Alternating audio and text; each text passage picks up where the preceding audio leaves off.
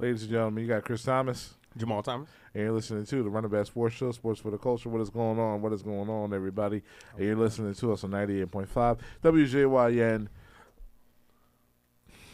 I'm I'm sorry, my brain is fried today. And you can also listen to us on UptownRadioAffiliate.org and live on YouTube on Uptown Radio Affiliate 98.5.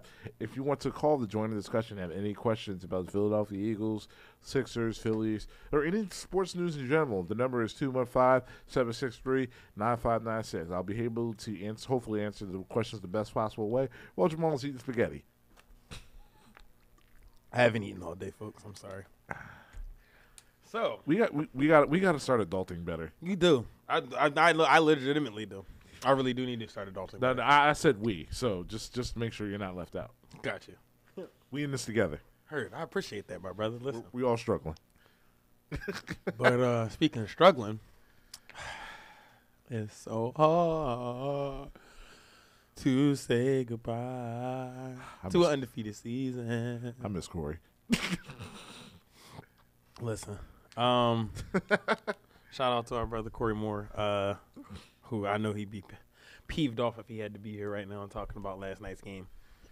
Um, where to begin? People can say this is gonna sound like a weird thing. It's a loss that I'm okay with, and the reason I am okay with it is literally just judging by Washington's reaction in the locker room. They that was their Super Bowl. Beating us, giving us our first loss, that was the most pure motivation for them to succeed. Right?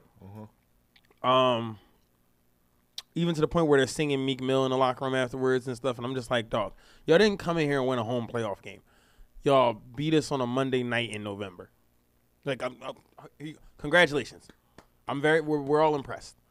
Um, I say that to say, uh, we clearly, I think this we needed to run the ball more. I don't now, mind you, Jalen Hurts didn't play bad. The passing game wasn't, bad, but you bailed out a Washington defense that, though they have a strong front line and a pretty good run defense, you didn't force them to play the run. You didn't trot the run out until it stopped working. You just kind of were like, all right, well, these short passes are working, and and then when they weren't working, and now you tried to run the ball in the second half, it was like, oh wait, crap, we put another scoring drive together when we ran the ball. It's like, wow, would you look at that? It's like it's almost as if you can score the ball when you keep a balanced offense, Oh, it's like running the football is his team's identity huh? It's almost like that's what got us in the playoffs last year. after a two and five start. And so my first issue, well, it's easy. So when you have eight wins in a row, it's easy to be like, ah, we'll get better next week. I will. This is the first time that we can break down reasons this team could possibly not win a Super Bowl.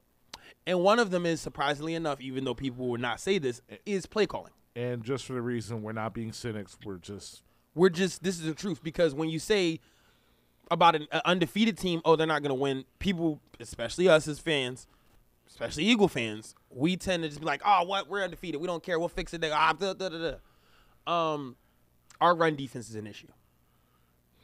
And the funniest thing is, you know, on the broadcast, they kept uh, referring to the fact that Washington only averaged three and a half yards a carry, which I think is hilarious because then in two carries you have third and three, which was their average third down for last night, and they went what eleven to fifteen or something crazy like that. yeah. So um, you literally couldn't get off the field against a team that has been offensively inconsistent all year. That just came off of blowing a ten, blowing a ten point fourth quarter lead. Um, I'm very, very, very concerned about the run defense. I know Jordan Davis will come back and help with some of that. Fletcher Cox is done. And I know people say that, and he'll probably have a good game later in the season, and then someone will tweet, "Oh, well, for all the people who thought Fletcher Cox, he's done." I never, even if Fletcher Cox was always a better pass rusher, slightly than a run stuffer, he never got blown off the ball like I've seen him get blown off the ball this year. And Hargrave is a natural pass rusher, so can depend on him. Same thing with Williams. You have no one who, either size wise or technique wise, is a natural run stuffer. Yeah. And that's also the issue with me. Like everybody talks about like, oh well, we was missing Jordan Davis, we was doing that. I'm like, I'm sorry, bro. Like at some point it's like you just can't blame Jordan Davis' absence for this. A- And as much as people want to get on Jonathan Gannon, you, this isn't also on Gannon. Also, we do not have the personnel to stop the run. That's just the reality. Fletcher Cox within 70 snaps. How many times have you heard Joe Buck or Troy Aikman mention Fletcher Cox at all last not, night? not once. Not. Javon Hargrave was a Pro Bowler last year. People forgot about that. He's times- a pass rusher. Yeah. That's what he does. He goes against the quarterback. yeah. Same with uh, Milton, Milton Williams. He he doesn't he doesn't eat up space. We don't have anybody that just eats up space. No one that can play that truth. Yeah, and listen, as Brandon Graham, I love him, but the fact that he's 35 and at that at this point, even with Jordan Davis out, if he's our best run stopping defensive lineman, that's an issue. that is a problem.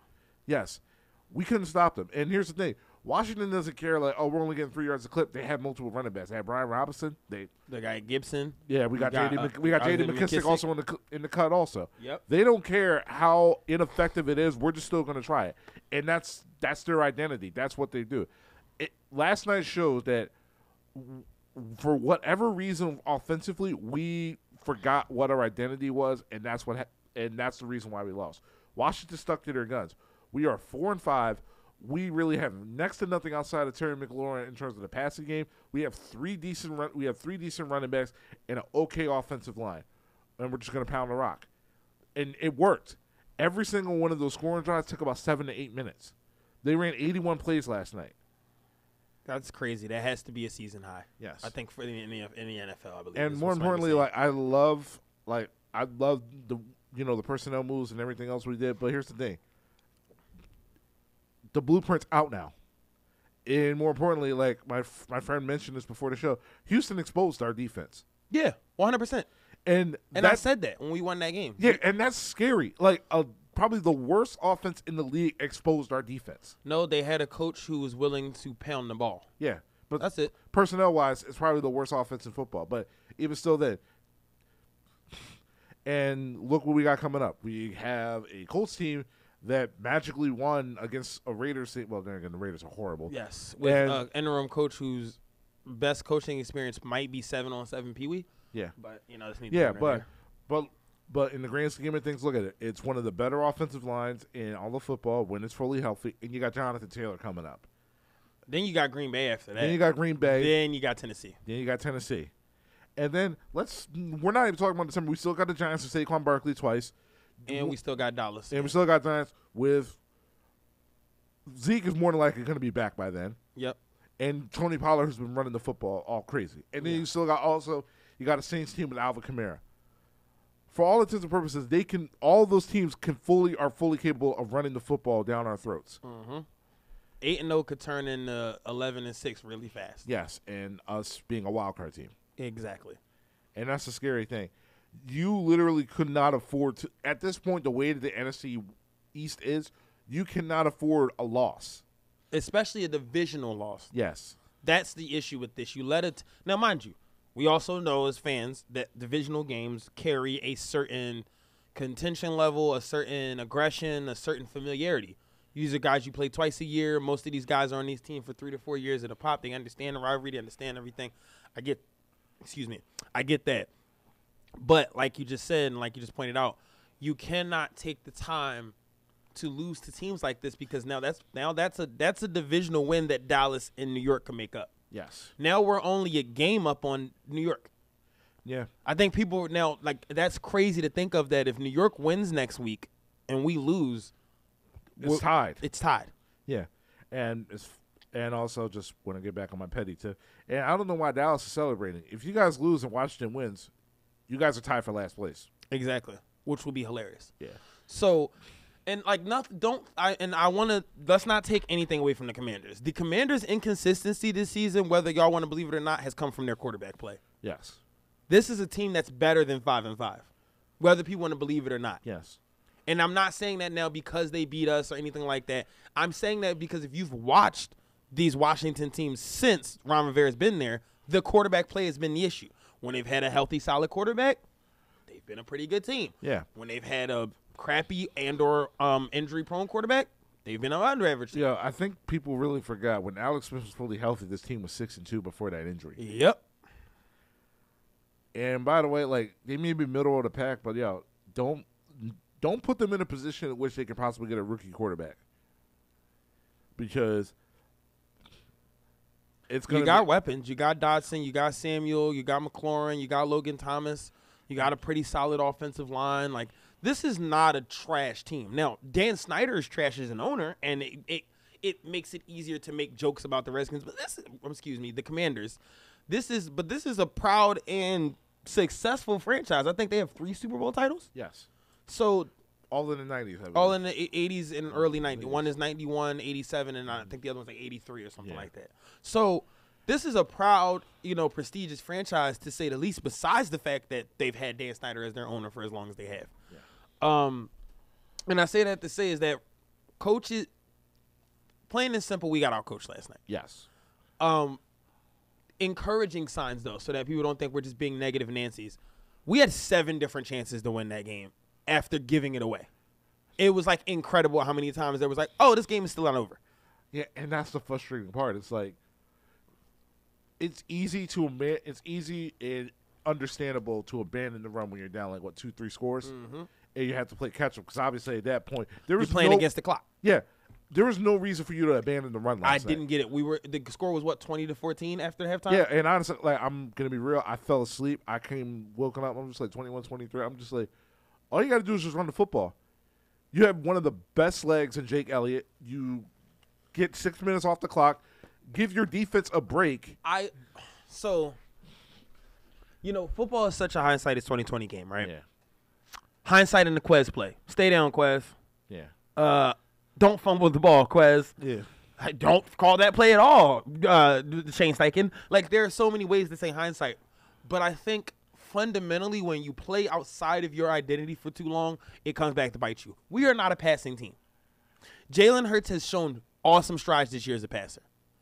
He has made exponential growth as a passer. Yes. We are not a passing team, Kris.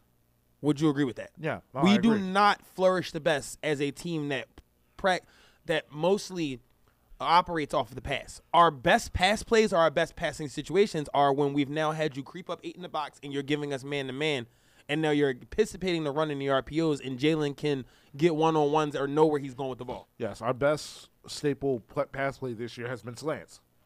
Exactly. So I think for me, what bothered me the most about the the the game plan is like, could I be mad at the AJ Brown play? Yeah, he should have caught that, and it was a dime. Whether you want to look at it or not, go back and look at that play. It's probably one of the best throws that I've ever seen Jalen Hurts make in his life. That was in AJ's hands. That was a dime. It's just circumstance happens, right? Yeah, but I'll also say this because remember AJ was limping earlier after his first catch. He only finished the game with one catch. Yeah, he so you wasn't got the to same think guy, like, yeah. so you got to think like, if he was healthy and be able to jump off that bad leg, may, maybe that's a, maybe that's a better opportunity for him to get that catch. Exactly. Instead of having it to be a breadbasket. Exactly for it to be a breadbasket throw. But I, man, I just I could live with that. I could live with that pick. Um, the Goedert fumble is that's the way the cricket gum rolls. For every, I'm gonna say this as a sports fan, but particularly as an Eagle fan. Please stop doing the we got cheated thing. I can literally point to several different plays this season where if that play doesn't happen, we're probably not eating up.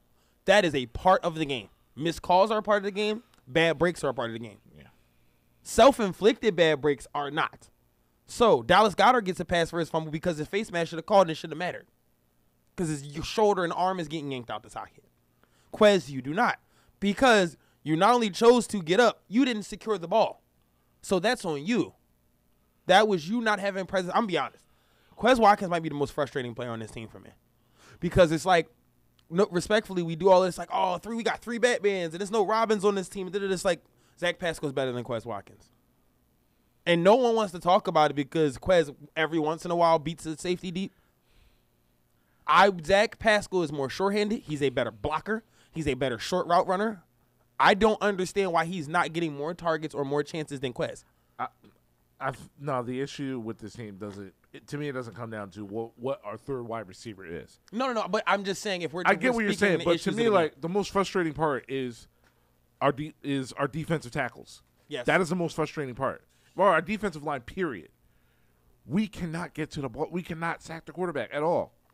That's that's an issue. You have Haason Reddick. You have a former Pro Bowler in Fletcher Cox. For the longest time, even if you want to say he was a tier above or two tiers below Aaron Donald, which rightfully so, He was up there with Grady Jarrett as probably one of the top three best defensive line interior linemen. It was him, Geno Atkins, and and Grady fighting for that second spot exactly. It's like Brandon Graham's back healthy. Josh Sweat, well, here outside of that, well, Robert Quinn, who we picked up at the trade, has he made a sack yet? no, like we have all of this personnel, and listen, at the end, you can blame that. You can blame the coaching staff. You can blame Jonathan Gannon. This one. In the end, players need to play. Yeah. That is the reality of it. Yep. You can you can bl- in listen. I know John. I know uh, Jonathan Gannon is the low hanging fruit out of everything in regards to the Philadelphia Eagles. But when you have a pass rush with those names, who all those game changers, you in the end players have to play. You have to make an impact. The fact that none of these guys are making an impact outside of really Josh Sweat is an issue. And at this point, I'm like, well, at this point, it was like, welcome Jonathan Gannon does a blitz? The personnel he has, you really shouldn't need the, shouldn't the, need the the blitz. I'm sorry. This is the whole point of us getting an eight man defensive line rotation. Yes. And, and, and, and a true eight man rotation. Yes. Like everybody plays, everybody gets a substantial amount of snaps. Yes. You want to know why we won the Super Bowl that year? Because our eight man rotation in the end did what it needed. It need it did what it needed to do. Fletcher Cox was an all pro. Chris Long got timeless strip sacks. Brandon Graham was there. Derek Barnett looked good. Yes, exactly. Everybody did what they needed to do. That's why Jim Schwartz never needed the blitz. Now I will say, I never thought I'd say this, and I don't even know if this makes sense what I'm about to say, but I kind of wonder what this team looks like. We have Barnett. I don't know if I'm not saying he was due for some giant breakout or was going to be any different than the player he's technically been the last five years, but just like another piece to throw at people. And it's funny because as much as we like the poop on Gannon, right? I think it's personally funny when why is Shane Steichen not getting any crap for last night? You telling me Miles Car- Miles, Miles Garrett, um, Miles Sanders has one carry in the first half, dude? Come on, And in That- only has nine. like, and here's my thing, right?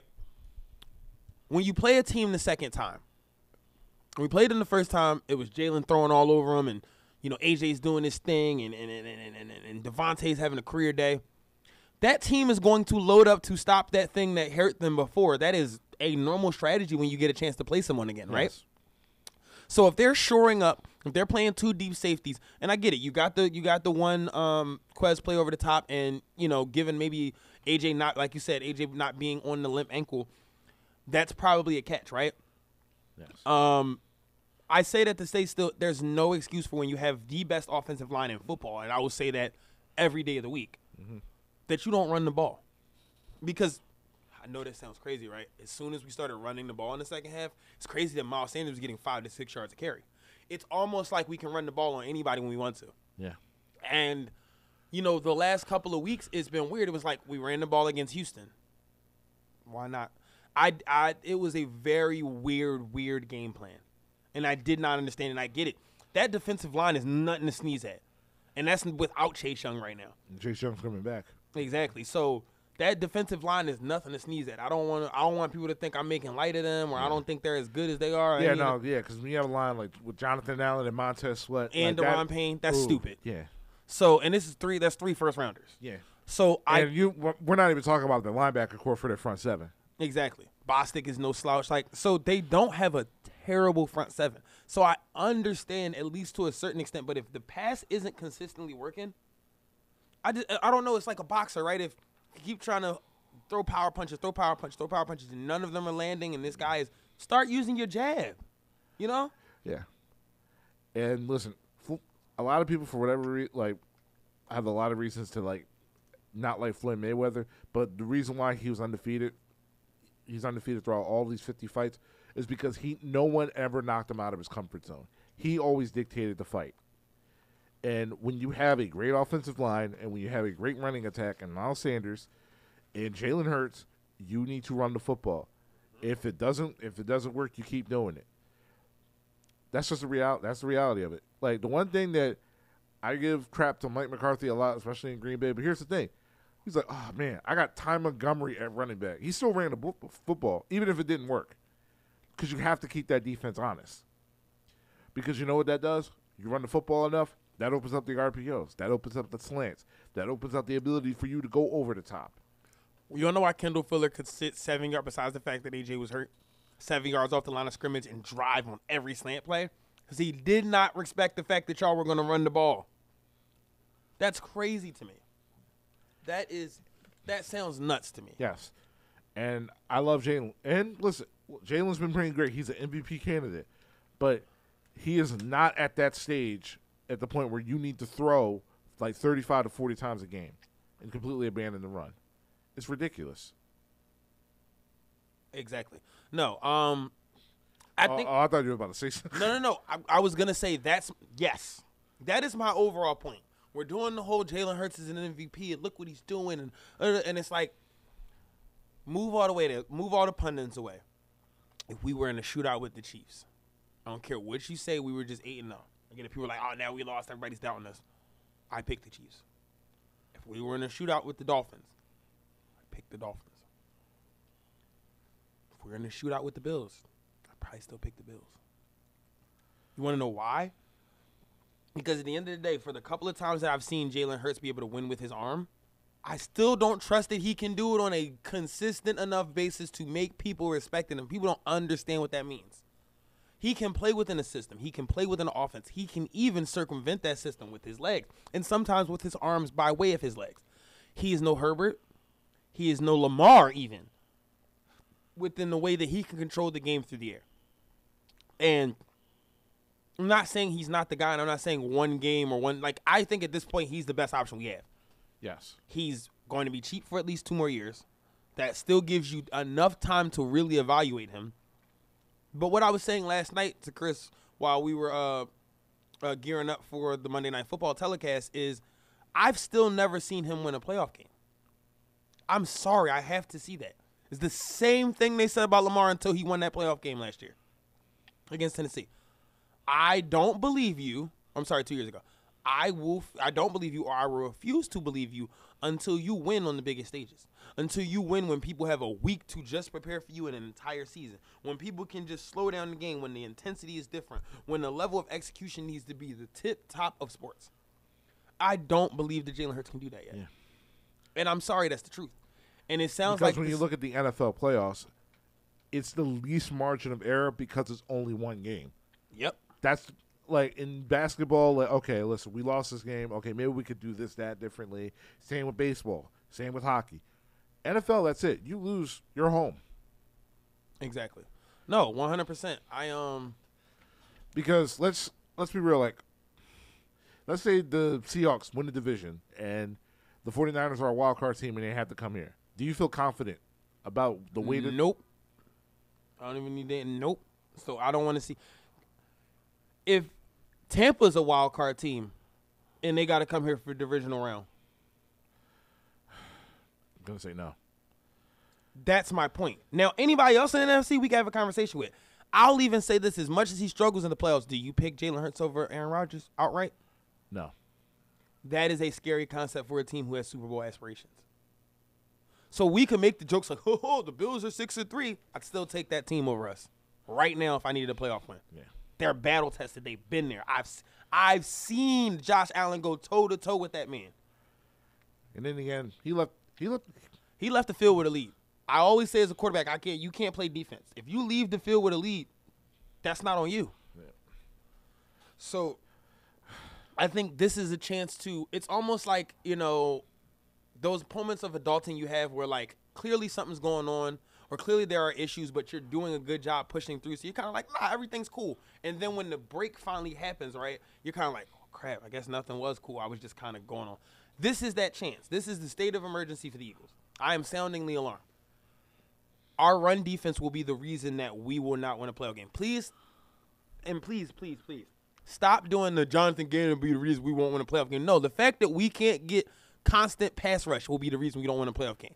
We can't stop the run or stop people like just to see dudes getting carried is like I've never seen someone carry Fletcher Cox. Dude, I've never seen Fletcher get put on the ground the way for as many times as he did last night. It was like It's embarrassing. it's embarrassing, and that's not even the crap on Fletcher. He's one of my favorite Eagles of all time. But it's like, dude, it was like, remember in the first Black Panther, like T'Challa was getting watched by Killmonger during during that bat, during that challenge. Mm-hmm. Yes. he's like this shit king. I'm like that's how I felt like watching Fletch. I'm like, you was really that boy. You was- really an all pro. Like, and what happened to you, man?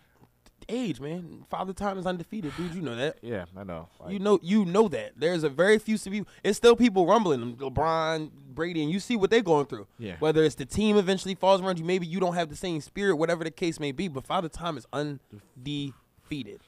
So that's all with Fletch. Same thing would be like. and I'll be real with you. And you could tell me if I'm wrong or maybe I'm just. I will still say, even with all the crap, the most annoying play of the game to me was that pa- uh, the roughing the passer call yeah. because they, they didn't make the wrong call. Because if you look at it in real time motion, it looks bad. When you slow it down, you see BG.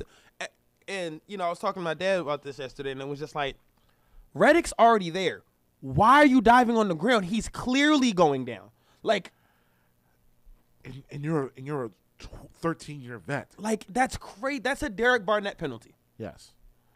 And you make that, and it was just like, what? And people can blame time go like that was a smart play because he knew That this- was a brilliant play. Because either way, y'all don't have no timeouts left. It's 2022. The quarterbacks are going to get protected. And then he made them make the call. Flopped his behind off and made them make the call. Like I'm not even mad at it. Taylor Heinicke played a very incredibly smart game. It also tells you how dumb Carson Wentz is as a quarterback. And I hate to use the word dumb or try to like disparage that man's intelligence, but just like in general, how smart Heinicke was with the ball, how smart he was with the plays. Whatever he lacks, excuse me. And I feel like that's really with any quarterback. Whatever you lack in like natural talent as to why you originally wasn't drafted or like viewed as a franchise guy, you make up for all the intangibles. Exactly. And that's why I feel like where Carson Wentz lacked. I mean, Carson does have the natural natural gifts, yes. but just the stuff between the ears, the stuff that makes you a long-standing member as a franchise quarterback or just a starting quarterback in general for years, he doesn't have that. There are throws that Carson Wentz can make that Jalen Hurts and Taylor Heinicke can't make. It's a fact. But there are plays that I know both Jalen Hurts and Taylor Heinicke would make that Carson Wentz would be like, huh? I can't even think of that. You know? So um I'm sure, you know, Ron Rivera played uh he played tag with the media last night at the press conference. You know, I'll, you know, make my decision, da da da. Taylor Heinicke's your starting quarterback the rest of this year. until further notice. and you cut your losses with Carson Wentz at the end of this year.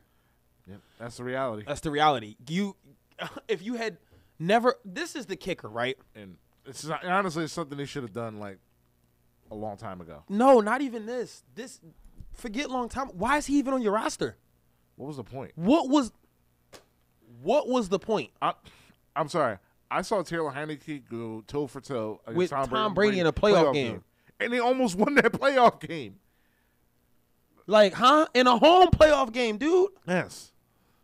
Because Taylor Heinicke got y'all that home playoff game. so what was the point? I, I have been racking my brain the last 12 to 24 hours, Kris, just thinking like, as I saw the stat, it was like, yeah, Commanders have won five or six since going um one and four to start the season. I'm just like, So if they would have went with Heinicke, maybe that would have been better. if they went, It would have been a li- if- if maybe they would have went earlier, probably a, a legitimate 14 race. Do you see what I'm saying? Yeah. So I just don't now the Colts it made sense because you could rationalize, all right, the Eagles did the Jalen Hurts uh, usurp and it, it threw Wentz off and da da. But then you saw him go into an environment where the quarterback wanted him, the GM wanted him, The head coach wanted them, head coach wanted him, and they rolled out the red carpet for him, and it was just a fresh start. and he pooped the bed. Yes. You all you had to do was beat the worst team in the league to send your team to the playoffs, and y'all got blown out. Hey, listen. Now, hey, they fired Urban Meyer like a week before. That threw him off. Yo, like, yo, like, but like, but actually, dude, like the worst team in football, dude, and y'all couldn't do. So then my thing is, and I know Dan Snyder is one of those owners where he thinks he's Jerry Jones, so he wants to have like front office sway or whatever. I just want to know or be a fly on the wall for what the conversation was like, right? When they got to the point where they were like, okay, so um um, how shall I say this? Um, y'all want to get Carson Wentz? I the the fact that no one in that boardroom was like, nah, it's crazy to me, dude. I'm sorry, and I don't think he. And the crazy thing is, I don't think body wise he's washed. He can still make all the throws. I don't think he scrambles as much as he should. Yeah.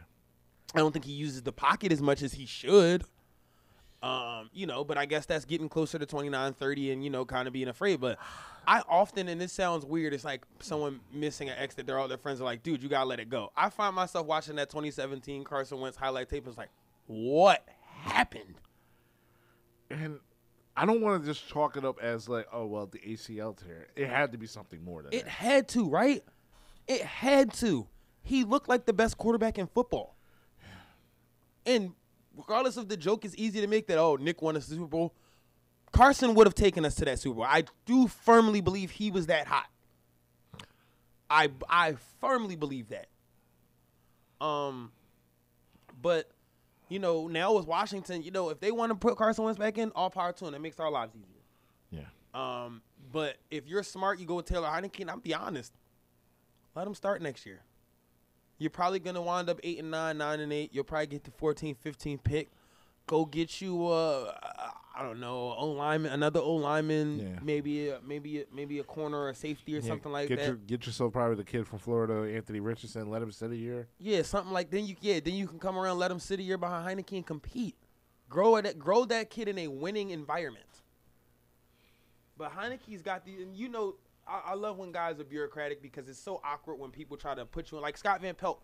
He prefaced it, so I don't want to say Scott Van Pelt was trying to be inflammatory or or incendiary or anything like that. But he was like, you know, I don't want to start anything, but like. It seems like when this guy is in the game, y'all rally behind him, and you could tell he wanted to say, "That's my quarterback." in, in theory, but he, you know, kind of eloquently explained it as, "Hey, um, you know, uh, uh, this is a guy who we have chemistry for. We know he can come out here, help us win games, and all this, that, and the third. You know, And he's been with the team for three years. There's a reason why he's still there. yep, And that's just re- like when your team rally behind you and they know like what it is as opposed to an outsider, which that's what Carson Wentz is. an outsider used to be a rival. Like and that's and the thing is is that if you're not winning with that outsider and then that out and then he's gone for whatever reason he's hurt and then the in-house guy starts winning, you don't rock the boat. Well, see, the thing is, remember, you're the. It's funny, you kind of jinxed this. You brought up the Commander Carson thing, and then literally the next day, they signed Carson. And then we came on the show and we talked about what it could look like. And this is what it could look like. There'll be games where he throws four touchdowns and 300 yards, and it's like, oh, wait, that. It's like the Leonardo DiCaprio. It's like, oh, that's Carson Wentz. Hmm. And then there'll be games where it's like, oh, that's Carson Wentz. Yeah. And now you have to deal with that $30 million cap hit. Yep. And I think he may be done as a starter in the NFL at this point. dude. Yeah, he is. He's done. The only thing I could see him doing is going somewhere to be a backup and getting a chance to start and really, and that may be the, you know, we all as many chances as people give us to be at a certain level. Sometimes you have to be knocked off that level to realize what it's like to be at that level, and then the work to get back. there. Ryan Tannehill, Geno Smith. We s- We've seen it yeah. in our lifetime as well. You know what I mean in particular, but Yeah. we've seen it. Yeah. So I think the best thing for him would be to go somewhere, be a clipboard warrior, back someone up, and not don't back someone up feeling like I should be out there playing. Back someone up knowing that you're the backup, and that my job is to be as prepared as I can be humanly possible on Sundays. And once that comes, it's always all this has always been here. The body's already been there. When that mind comes for Wentz, man, if it ever does, Yeah, you said it last year. It's the humility that Carson Wentz needs to learn in order for him to find that success that he had back in 2017. yep. Shoot, Those guys loved him. He loved Jordan Matthews. Those Alshon. Those were guys who loved him. They wanted to play with him. They saw who he could be. Um. So you know, uh, you know, all's well that ends well. Uh, you know, obviously some mistakes to fix. Um, a winnable game in Indianapolis. I expect us to not roll Indy because I think they're going to control the clock the same way Washington did.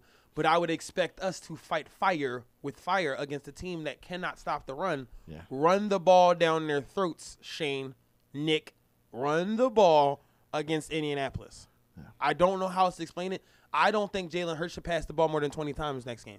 And that's not even like neutering him. I don't mean that in a disrespectful way. Yeah, Run the ball. I mean they. Yeah, run the ball. Run like that's it. That's the last superlative that we have here at In the the Run It Back Sports Show. In the words of uh, Sandra Bullock from The Blind Side, run the ball. Run the ball. Real rap. And once again, you're listening to 98.5 WJY and the Run It Back Sports Show, Sports for the Culture. If you want to call to join the discussion, the number's 215 763 9596. So before we move on to uh, our monster, um, number 21, any other games this weekend catch your eye? Any teams? Any storylines? Any like, hmm, okay, somebody's starting to okay pique my interest. There was two potential games game of the years Yes, that happened this week. Yes, so let's discuss those. Yes.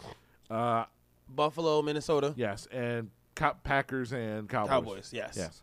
Also, honorable mention for awesome game: Detroit and Chicago. Yes. And I want to talk about Chicago because I want to give your boys flowers. But Okay. No, actually, let's talk about that first. Okay, yeah. So let's lead up. Okay, so Chicago, Detroit, two teams that we both affectionately, for different reasons, have fallen in love with this year. Yes. Um, obviously, we both jokingly, not jokingly, but you know, I guess now it's a joke. Pick Detroit to win the NFC North. Um, you know, we love the way Dan Campbell coaches. It's always great to see players become coaches because I think that's how the league should go. I don't think you should be a guy that's been respectfully a coordinator your whole life and then be a coach. But what can I say? I've never played professional football. Um, I also love that all his coordinators are also former players, whether it's Aaron Glenn, whether it's Duce. Uh, I just feel like that Antoine staff Randall is Antoine. I feel like that staff is such a football staff that when they get the talent they need, it's going to be an issue. Um, by the way, DJ Chark, Jameson Williams, and Amon St. Brown. I dare you to name me seven, uh, three wide receivers better than that. But um, uh, We I miss, say- we miss you, TJ. huh? We miss you, TJ. Hockenson. Yo, seriously. I don't. I just I- maybe they felt like they didn't need to pick. I don't know. Whatever. Um, but uh, great game. Uh, Detroit was down early, as Justin Fields has just turned into prime Michael Vick over the last month. Um. So for people who were either Bears fans or frustrated with the Bears play over the last couple of years, it is actually hilarious for I forgot their coach's name. Uh, uh, uh Eberflus, right? Yes. Eberflus, um, that he's known as the defensive guy, and he's coming and whether it's his offensive coordinator or just an overall game plan from the coaching staff, has just decided to lean into what you do well. It's weird that when teams have a strength and a, a strength and a clear weakness, that if they accentuate that strength, it makes them a better team. It doesn't make up for all their mistakes, but I don't know. It's like they're more competitive and somehow. So it's like I, I get frustrated with the square peg round hole. That's the Eagles' problem sometimes. But the cool thing about Chicago, what Eberflus has done is like, all right, I got to get the best I can get out of this defense. Cool. I'll worry about that. On offense, run the ball, move the pocket for Justin, give him some easy throws, and then we go from there. Um, in the past two weeks, he's had two almost 70 yard touchdown runs. Um, obviously breaking Michael Vick's uh, single season um, Rushing, ru- uh, rush, single game rushing regular season rush record. By a quarterback in the game, and he almost did it this week also. Who uh who owns the record? Hmm. Random trivia. If anybody wants to call in to give this one, we're gonna give Kris a second. Wait, in a season? No, not in a season, in a single game. They did it in a playoff game. Colin Kaepernick. Yep, 181 against the. And if you're a football nerd, that game is legendary. He was torching Green Bay in Candlestick. Uh, actually, that might have been the last game, playoff game in Candlestick, I believe. Yeah. Okay, so you know, um, Yeah, they were the number two seed that year. yes, they were. Um, Then it was Levi next year. yep, and then yep, and then Levi opened that year. I'm gonna wa- I'm gonna watch the highlights when I get out of here, man. Oh yeah, we gotta go watch those Oh, highlights, those, Yes. those strides, like dude. He was, and then I don't even want to get in the Kaepernick thing. We, we should save that for a culture thing because you know. yeah, Um, but uh, yeah, no, I I'm I want to give you guys flowers. You know, the Ohio State quarterbacks who can't make it in the league curse is is is real. Um, just like I'm glad Juju kind of broke the uh, USC wide receivers can't be good for more than two seasons thing. Even though Robert Wood broke that, but he's never been great. But he's been good for more than two seasons. he's been consistent. He's been consistent, which is not. Ask Mike Williams. Ask Dwayne Jarrett. I'm sorry. Sensitive subjects. My bad. My bad. My bad. My bad. I'm. I'm sorry, bro. Um, shout out Drake London. Hopefully he can also help break that. Um, but uh, yeah, man, he's got rocket Hey, arms. Steve Smith was a Super Bowl winner. That's true. Not to be confused with the Hall of Fame GOAT Steve Smith. Um, you know, I I really don't know what to say about Fields because I obviously watched him at um, Ohio State and I obviously saw the talent. You don't you're not that big, you're not 6'3", 230 and can run a 4'3", 40 and you don't have and, and have a rocket for an arm and you know you don't have some sort of talent. But to see what he's doing with probably one of the worst receiving corps in I won't say NFL history, but it ain't too far off. Um, an O line that's working and developing, and a defense that can't that I don't know ever since they started scoring, just all of a sudden can't stop anybody. I mean, obviously, when you get rid of your best two defensive players, that doesn't help. Yeah. Um, the future's bright in Chicago. The future's bright for your boy, man. Yeah. And uh, it is. And honestly, like my, my cousin, rest in peace.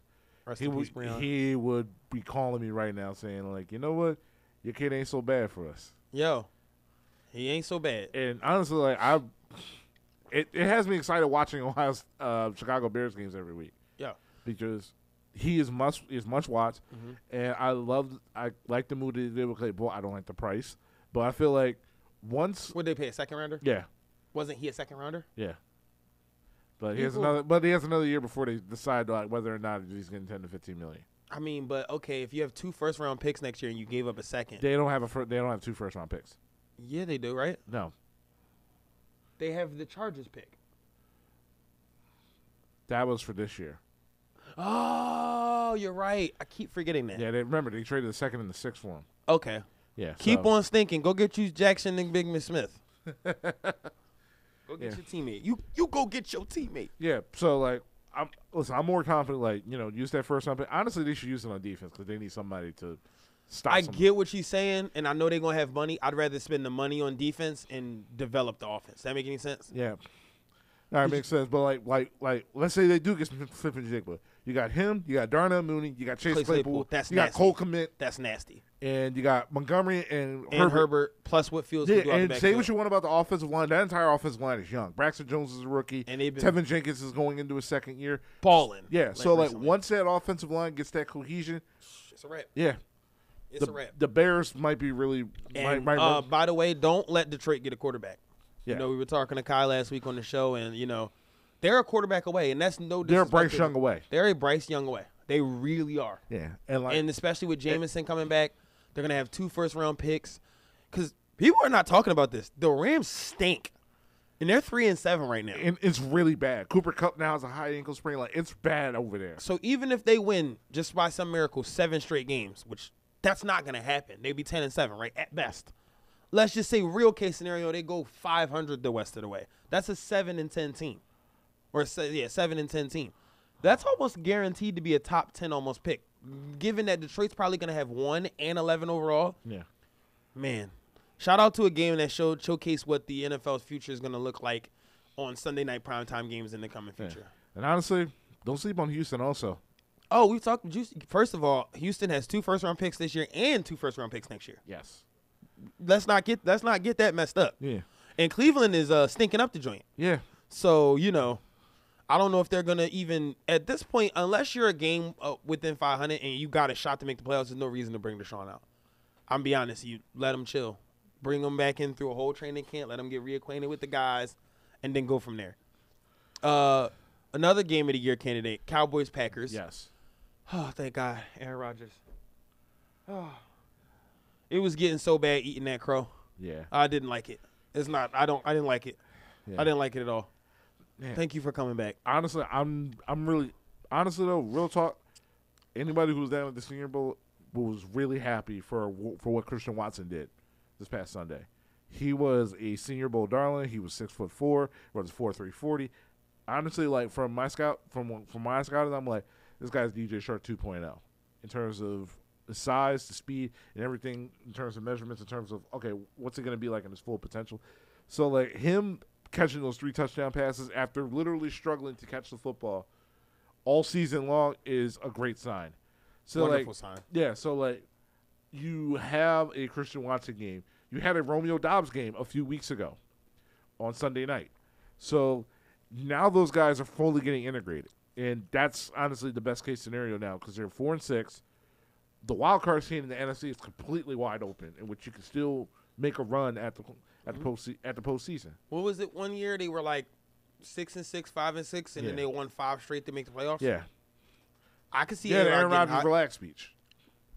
That's why I say like, don't sleep on A Rod to get hot. And this this may be the most dangerous version of the Packers yet because you've never seen the Packers be the rabbit. The last time they won the Super Bowl, they were the rabbit dog that was hot at the right time. Yeah, they were the last team in. You don't want to see Aaron Rodgers as the last team in with confidence in a playoff game. Yeah, and I'm telling you that right and now. not to mention years before, and the formula's kind of similar now as opposed to when they was originally in. Because obviously, A Rod can still do A Rod things, but they trust two- their running backs. You got two studs. Yes. You got uh, an offensive line that can run block. Yeah. You now have young wide receivers getting confidence. Randall Cobb will be back soon, so that's another reliable target. Robert Tonyan's I there. love Tonyan. Um, to be honest, the, the the only hang up is that defense. yes, has that defense needs to turn that corner. If that defense turn the corner, which is crazy because you have seven first rounders on your defense or something you have stupid like Jair that. Alexander, you uh, Kenny Clark, yeah, uh, uh, uh, uh, uh, uh, uh, Rashawn, well, Rashan Gary Preston just, Smith. Rashan Gary just got hurt. Preston Smith, yeah. I mean, Quay Walker, rookie from Georgia, that was really good as well. Adrian Amos, yo, like they have some guys, yeah. and so um, I could see a second half surge from them easily.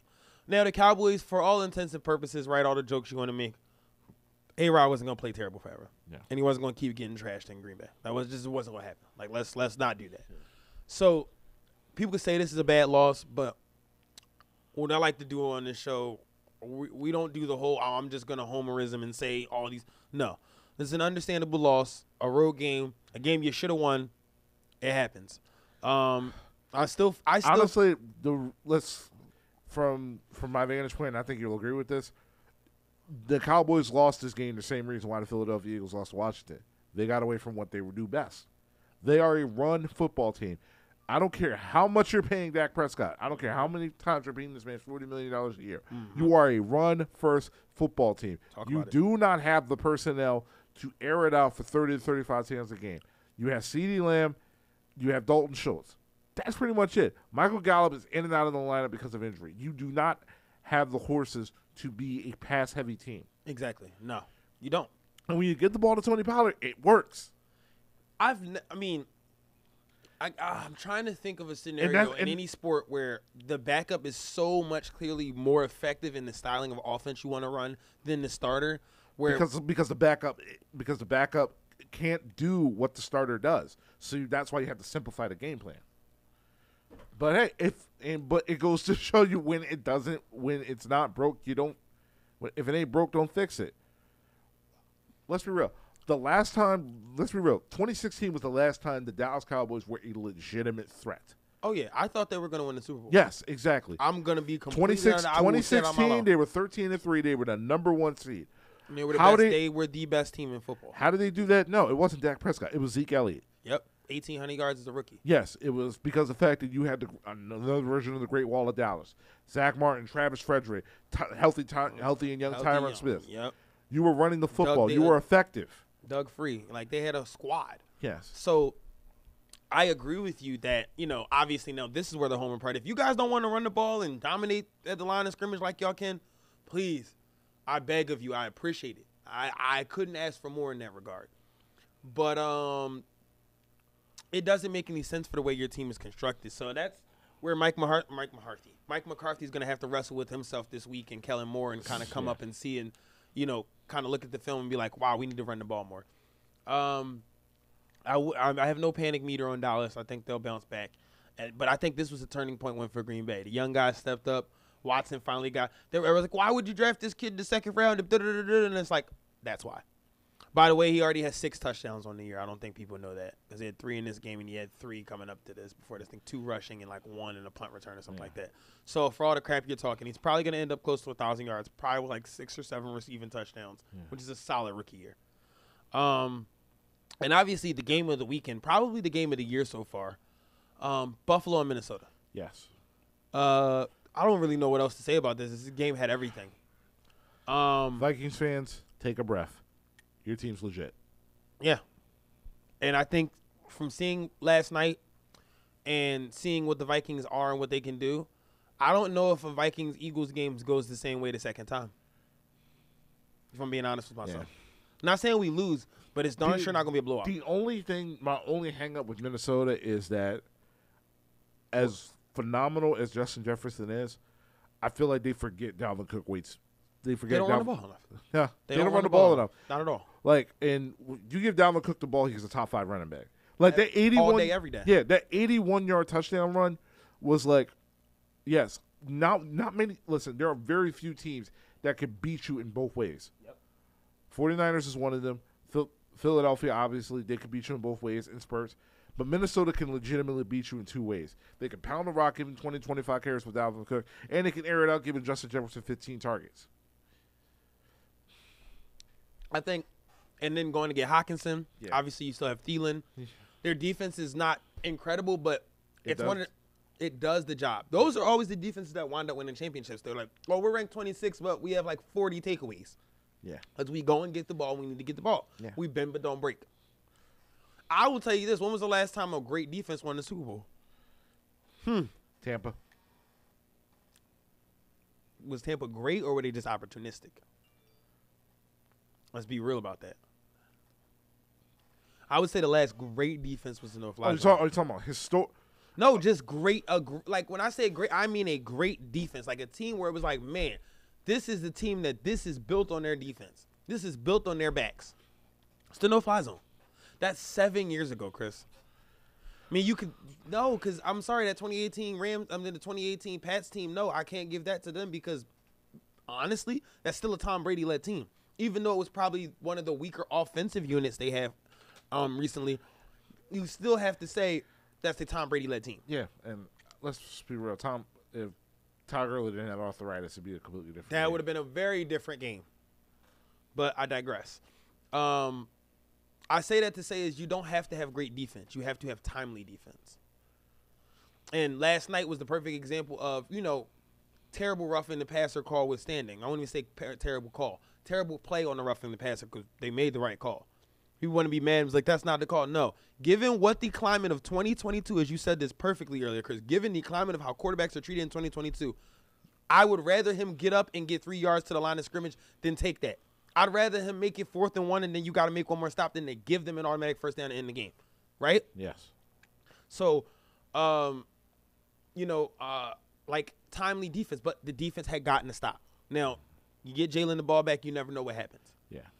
Um, But let's be honest, if Quez just doesn't fumble, I'm sorry. I know I'm dumping on Quez, and I know it's never just one mistake that ends the game, and it's very easy to point out when people make simple mistakes. But I'm sorry, that fumble was really egregious. I mean, in real talk, he was down by contact technically. No, he wasn't. He had to need. Well, was No. So this is what happened. He catches the ball. Forrest goes to swipe at him. Forrest never hits him. He rolls, gets up. If no one touches you and you get up, you're a, you- you're a legal player. He then went to go reshuffle the ball instead of someone's coming. He's like, oh, I got green grass in front of me. Forrest hawked him down, strip sack from behind, strip from behind. So you didn't actually see the Quez play live. You were still asleep. So play action pass. Jalen steps up in the pocket. I, I up just saw. I just saw it on Twitter. Just, Oh, okay. Oh God. Yeah, I know. Yeah. Do you see why I'm mad? The Dallas play, I'm sorry. I'm not trying to just give him a pass because he did fumble the ball. He also got his freaking helmet and shoulder ripped, literally to the point where he's now injured. Yeah, and he's gonna be out for a few weeks. Do you see what I'm saying? So I'm saying if there's a cha- if there's any play where you can excuse a player for fumbling, it's where you freaking get injured, right? Yeah. Okay. What is Quez's excuse? That's just terrible ball security. That's like second year Miles ball security. Are you running it back right now? It's bad. I know. It's real. That's why I keep thinking about it because at that point it's 26-21, right? We're driving. We would have been at the 20. I think it was let's call it 3 minutes left, 3 4 minutes left. You could have milked the rest of that clock, made them use their timeout, scored, going for the two-point conversion and then trusted your defense with momentum and a chance to rest. All of it, all these mistakes we'd have been talking about was like, well, Eagles are nine and zero, so you know you make mistakes, but you win. You know, so it will be interesting to see how they bounce back next week. Um, but back to Minnesota and you know Buffalo. in Buffalo. Um, for Minnesota, I'll be honest, it's not even a Dalvin Cook running the ball thing. I'll be real. I just need to see Kirk Cousins step up. You- I, I like- think he has. no, I don't mean. I ain't talking about the regular season. I know Kirk Cousins can take you to the playoffs. Yeah, let's not let's not get that messed up. He I can mean- take you to the playoffs. I need to see. There is one signature Kirk Cousins playoff game. Is when he beat the Saints in New Orleans. There, other than that, there's no signature. There's no signature. Uh, uh, Justin, uh, not Justin Jefferson. There's no signature Kirk Cousins game Yeah. in the playoffs. He needs to change that. For me to be afraid, for me to think they could go into Dallas or they could come here or they could go into San Fran, I need to see that. Yeah. I would say even more than that because I know if you give the, I put it to you like this, right? You know if you give Dalvin Cook the ball 20, 25 times, good things are going to happen. Yes. Do you know if you let Kirk Cousins throw the ball 30 times in a playoff game, good yeah, things but are going to also need to, like I said, in terms of climbing in the NFL, you don't need to have an elite quarterback to win a game. You just need to trust your personnel and to execute as much. You I think you need an elite quarterback to win Super Bowls. I do. Well, that yeah, I agree with that. I'm just saying, just to win playoff games. Listen, we've seen Jimmy Garoppolo done it multiple times. We've seen Ryan Tannehill. I mean- take his team all the way to the AFC Championship. Respectfully. Jimmy, he should have a ring. Well, yeah. Well, that if you don't throw, well, you don't Overthrow overthrow Emmanuel Sanders. Yeah, but I'm just saying, like the way the league is now, you don't need to really do much to win a playoff game. You just need to execute your personnel. And we all know when January rolls around, it's about who can win the battle in the trenches. Yep. And you have two really good running backs in Minnesota that is capable of doing that.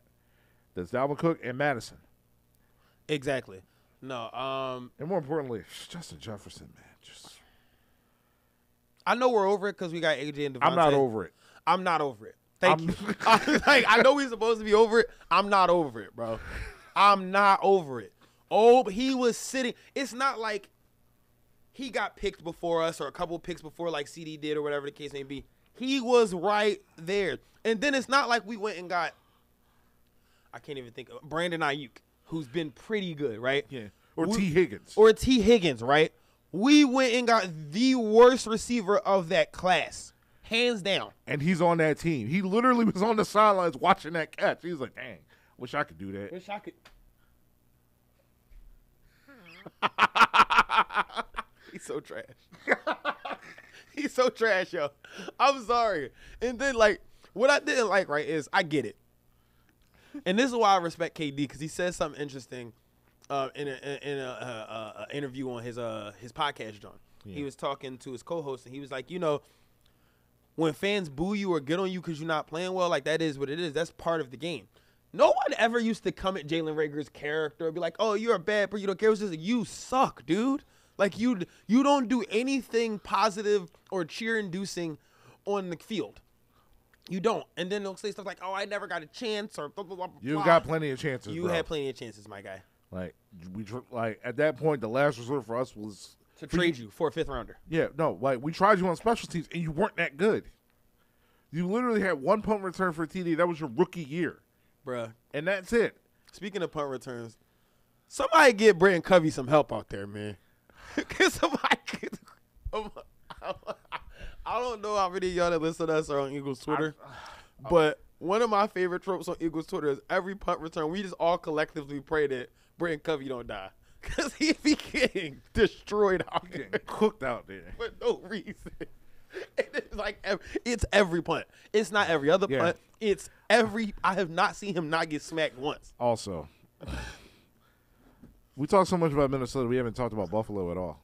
Oh no, we're getting to Buffalo. Yeah, Oh, we're getting to Buffalo. Um, Buffalo is what they are, and I, I guess that's like a like a like a very anticlimactic thing to say about giving Minnesota their flowers, but we're discovering who this version of Minnesota can be. I think. So when a team gets into like a holding pattern, right? Yeah. That can be a good or a bad thing. Like the Chiefs have been in a holding pattern since 2018, since Patrick Mahomes took over, since you know, since um, since Tyreek, since Tyreek was there, since Kelce was there, since that inception of that team, they've been around the same team, the same level of team, maybe a little better, a little less. Correct? yes. Same thing with A Rod's peak or that four or five year period where they were just there. He kind of had two of them because there was like the 2011 to 2015, and then there was like the 20. Then, then, then the second. Then it's the second prime, right? So you know what I mean when I say that. Buffalo is in their holding pattern of you have Stefon Diggs, you have Allen, you've added Von, you got Dawson Knox, you got Gabe Davis, you you got the key players, you got you know what your identity is, you know what y'all do is to go out there and do it. You lost the game you should have won. You lost the game that if you do that snap nine out of ten times, it doesn't be a fumble. It's not a fumble. So But also, it also goes to show you that the one thing I really don't like about the NFL now is that I understand, you know, fourth and one, it's a you want to maximize the best opportunity, but at some points, just take the points. You were up 27-17 at one point. Either kick the field goal or at that point, Devin Singletary just got his first two touchdown rushing touchdowns of the year. Why not let him go for a third? Because you're trusting your franchise quarterback. I get that, but also at the same time, I didn't know my franchise quarterback was going to be playing up until that up until the final hour. That's true. That's yeah, so true. like, why would I try to? So at that point, it's like, and as much as people give you know Sean McDermott like his flowers justifiable sell, like that was a really dumb call. I'll And say like I understand, like if it works, it works. You look like a genius because Mm-hmm. you have Josh Allen. But at some point, it's like, yeah, maybe we should just probably just run the ball. you don't feel like Sean McDermott's giving you Mike McCarthy with a, prime A Rod vibes right now. Yeah, honestly, I have a hot take, just period about Buffalo. Like let's let's. As much as I love Buffalo and as much as I love Josh Allen and watching him play, You picked them to go to the Super Bowl. I, I absolutely did. But just watching the entire recklessness of him throwing interceptions and just being careless, he is literally what Carson Wentz is if he would have never got hurt. Yes, I've been said that. I, I've always said there was a point where it was no question that Carson Wentz was better than Josh Allen. There was no there was no question. You know what I mean? Yeah. So, um, So like all the stuff, all the extra ad lib stuff you're doing that everybody loves about him, I'm like, yeah, if it works, it's it's great. if it doesn't, you're If it Wentz. doesn't, it's like, oh my god, what are you doing? And that's what you're. That's the version of the Buffalo Bills you're seeing right now. Mahomes, for example, and, and it's funny because Mahomes' greatness is almost taken so much for granted because now everybody wants to, oh, well, Lamar's better than him, and uh, uh, uh, Josh Allen is better than him now. Oh, well, I take Herbert over Mahomes. It's the it's the cute, trendy thing to say, right? I'll take Burrow over him. There are only two men who have a playoff win Uh huh. over Patrick Mahomes. Uh-huh. One of them is Joe Shiesty. The other side. The other side, Brady. The other's Tom Brady. Yeah, I know. And oh, just in case you was like coming at me about Cincinnati or whatever, the Super Bowl loss hangover is real. I saw that coming. Yeah. Every, the, anyone who's followed football as long as we have saw that coming. I'm just saying, and also the fact that you don't have Ja'Marr Chase. Chase, for the middle part of your season, your That- best That weapon. sucks. Exactly. So you know, um, what was I about to say? Uh, Shout out to the Miami Dolphins. Called it. what the Dolphins being good? Yes. Stevie Wonder could have called that one, Kris. No, n- stop it. No one, no one believed in Tua. No one believed in. Who? Bro. No, I'm not saying who. I'm saying who in this room. Oh no. Oh, who in this room? I never heard you talk. I, Don't do that. I never heard you talk about Tua. Don't do that. Okay, fine. What's your opinion on Tua? I never heard like we. It's fu- okay. Also, we never really talked about Tua. Talking about lower period. That's fair. Yeah. That's, I mean, that should kind of tell you what it is, but it's kind of like, okay, I thought he was good at Alabama. I never saw the hype. Um, to me, you couldn't tell me he was that much better than Mac Jones or Jalen Hurts. Um, in the league, though, I've now seen that he's a much more accurate and natural pocket passer than both of them. Yes. He's more athletic than Mac, maybe not than Jalen, and so I He's think a lot more athletic than people want to give him credit for. Oh yeah, oh yeah, and that lefty, you know, you love your lefties. That lefty gives him a different angle. Yes. And um, now, will I say that I saw him, you know, pretty much having Tyreek and, and Jaylen Waddle put up historic numbers together? No, I didn't think they would rival Mark and Mark from uh from those old uh, Marino days. Yeah. Um, I'm excited to see it, man. And to be honest, like, all right, everybody did it to us, and I didn't like it. I hate when every I get it. It's part of the sports media cycle, so it's going to sound redundant because we've done it too on the show. I hate when everyone crowns a team that hasn't done anything yet. To me, the only teams you should, for lack of a better term, uh, uh, Joe, is teams who've proven it. The Rams. If you would have said, "Oh, I I think the Rams are going to come," even if you say, "I don't know that they're going to be as good," they are the defending champs until proven otherwise. They are the champs until someone beats them. Until they don't make the playoffs or they lose in the playoffs. Correct? Yes. Tampa was the same way last year. They were the champs until they lost against uh against LA.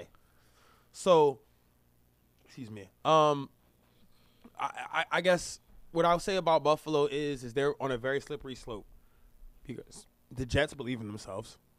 You know, a Belichick team is for nothing else. They're gonna play sound football down the end of the stretch Yes.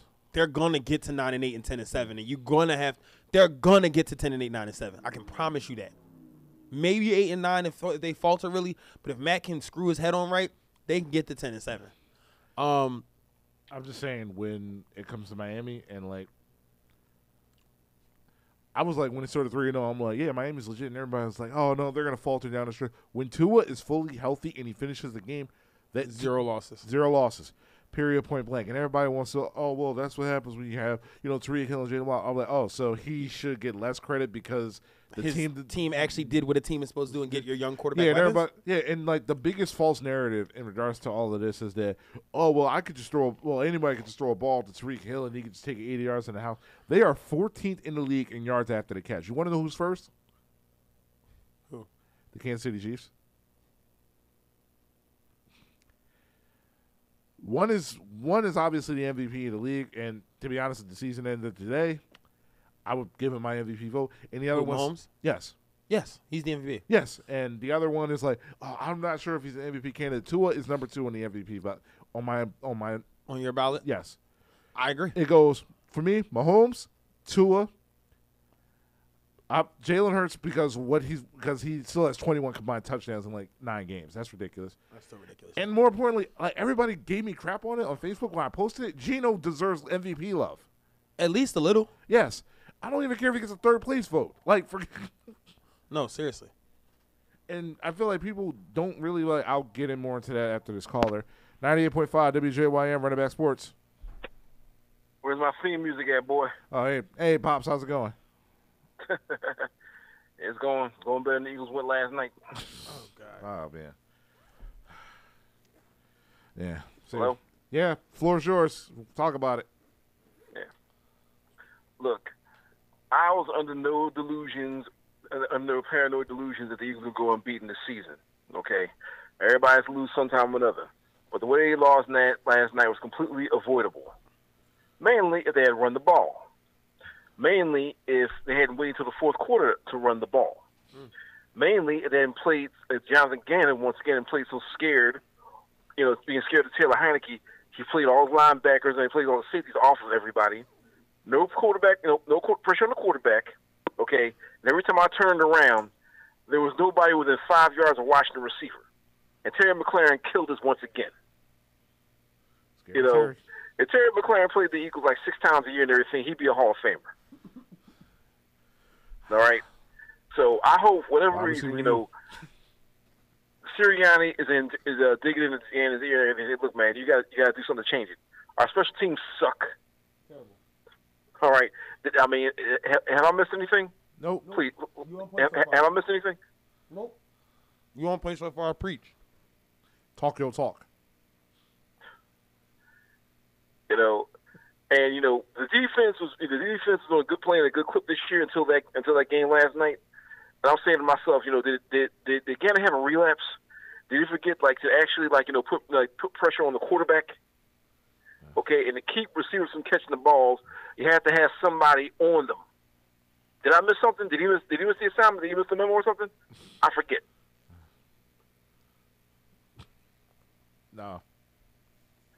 Because that game last night, man, like I said, I stayed sober for that. oh well. Yeah. What can you do, yeah, right? I'm, I'm, the I'm next a little game. upset. I about it. stay On to the sober for that game, too. Yeah. But. But yeah, no, I, I agree with you. But also at the same time, it's like the like I said earlier, we can sit here, we could blame Gannon because he's the low hanging fruit. But in the end, you don't acquire this much talent in the trenches, and for none of them to produce. Like we traded for Robert Quinn, Brandon Graham's back healthy. We still got Fletcher Cox. Javon Hargrave was a Pro Bowler last year. We paid forty five million dollars for Haason Reddick. At some point, somebody has to step up and somebody has to do something. So the fact that nobody was able to really do anything to encourage any sort of confidence in terms of either stopping the run or getting after the getting after the quarterback, that's troublesome. And you're playing a bunch of run really good running running offenses for pretty much the remainder of your schedule. So for the fact that this team has still shown an ineptitude to not stop the run, especially now with Jordan Davis being out, and honestly, that's a little unfair to him because we're putting all this pressure on a rookie. That's troubling. I mean, that rookie's our best run defender, so Yeah, that's that's true. that's just a fact. Well, all I got to say is, if they play like that for the rest of the season, the season, I mean, those high hopes, you know, the you know the high, the high hopes having like home field advantage at the playoffs, because Minnesota has the same record we do right now. Okay. thought about that. Go figure. right? Because uh, Justin Jefferson got Kirk Cousins looking like Randall Cunningham. On the field and off the field, apparently. Yeah, and Justin Jefferson like once Randall again. You know, every time I see that kid, I'm like, you know, we picked Jalen Reagor over him. Oh yeah. And speaking of Jalen Reagor taking shots and everything, listen, you bum. Okay. okay. Um, Smith has more yard yards in the first in the first in um his first season as an Eagle and everything. He had in your entire career as an Eagle, man. So go sit over there by the water cooler and bring Justin Jefferson his water he tells you to. Okay, you're the water boy. So so keep your mouth shut. All right, how about that? Yeah, sounds about right. Taking shots at you. What what is he done? What has he done this season? What was he lead- was he lead the league in like you know like uh well like you know um equip, like you know picking up um footballs the equipment cart? Huh? Yeah, and, and that's the funniest thing. Like, we never personally attacked Jalen Reagor. It was all because of his production on the field or lack of production on the field. So, the fact that he's trying to send shots at us saying like, "Oh well, this, that, and the third, I'm like, bro, like you weren't good. We've given you multiple opportunities to prove it. As wide receiver one, as a slot receiver, you dropped multiple game-winning touchdown passes. You weren't that good on special teams outside of your rookie year. So, what is it really for you to really talk about us for? Yeah, pretty much.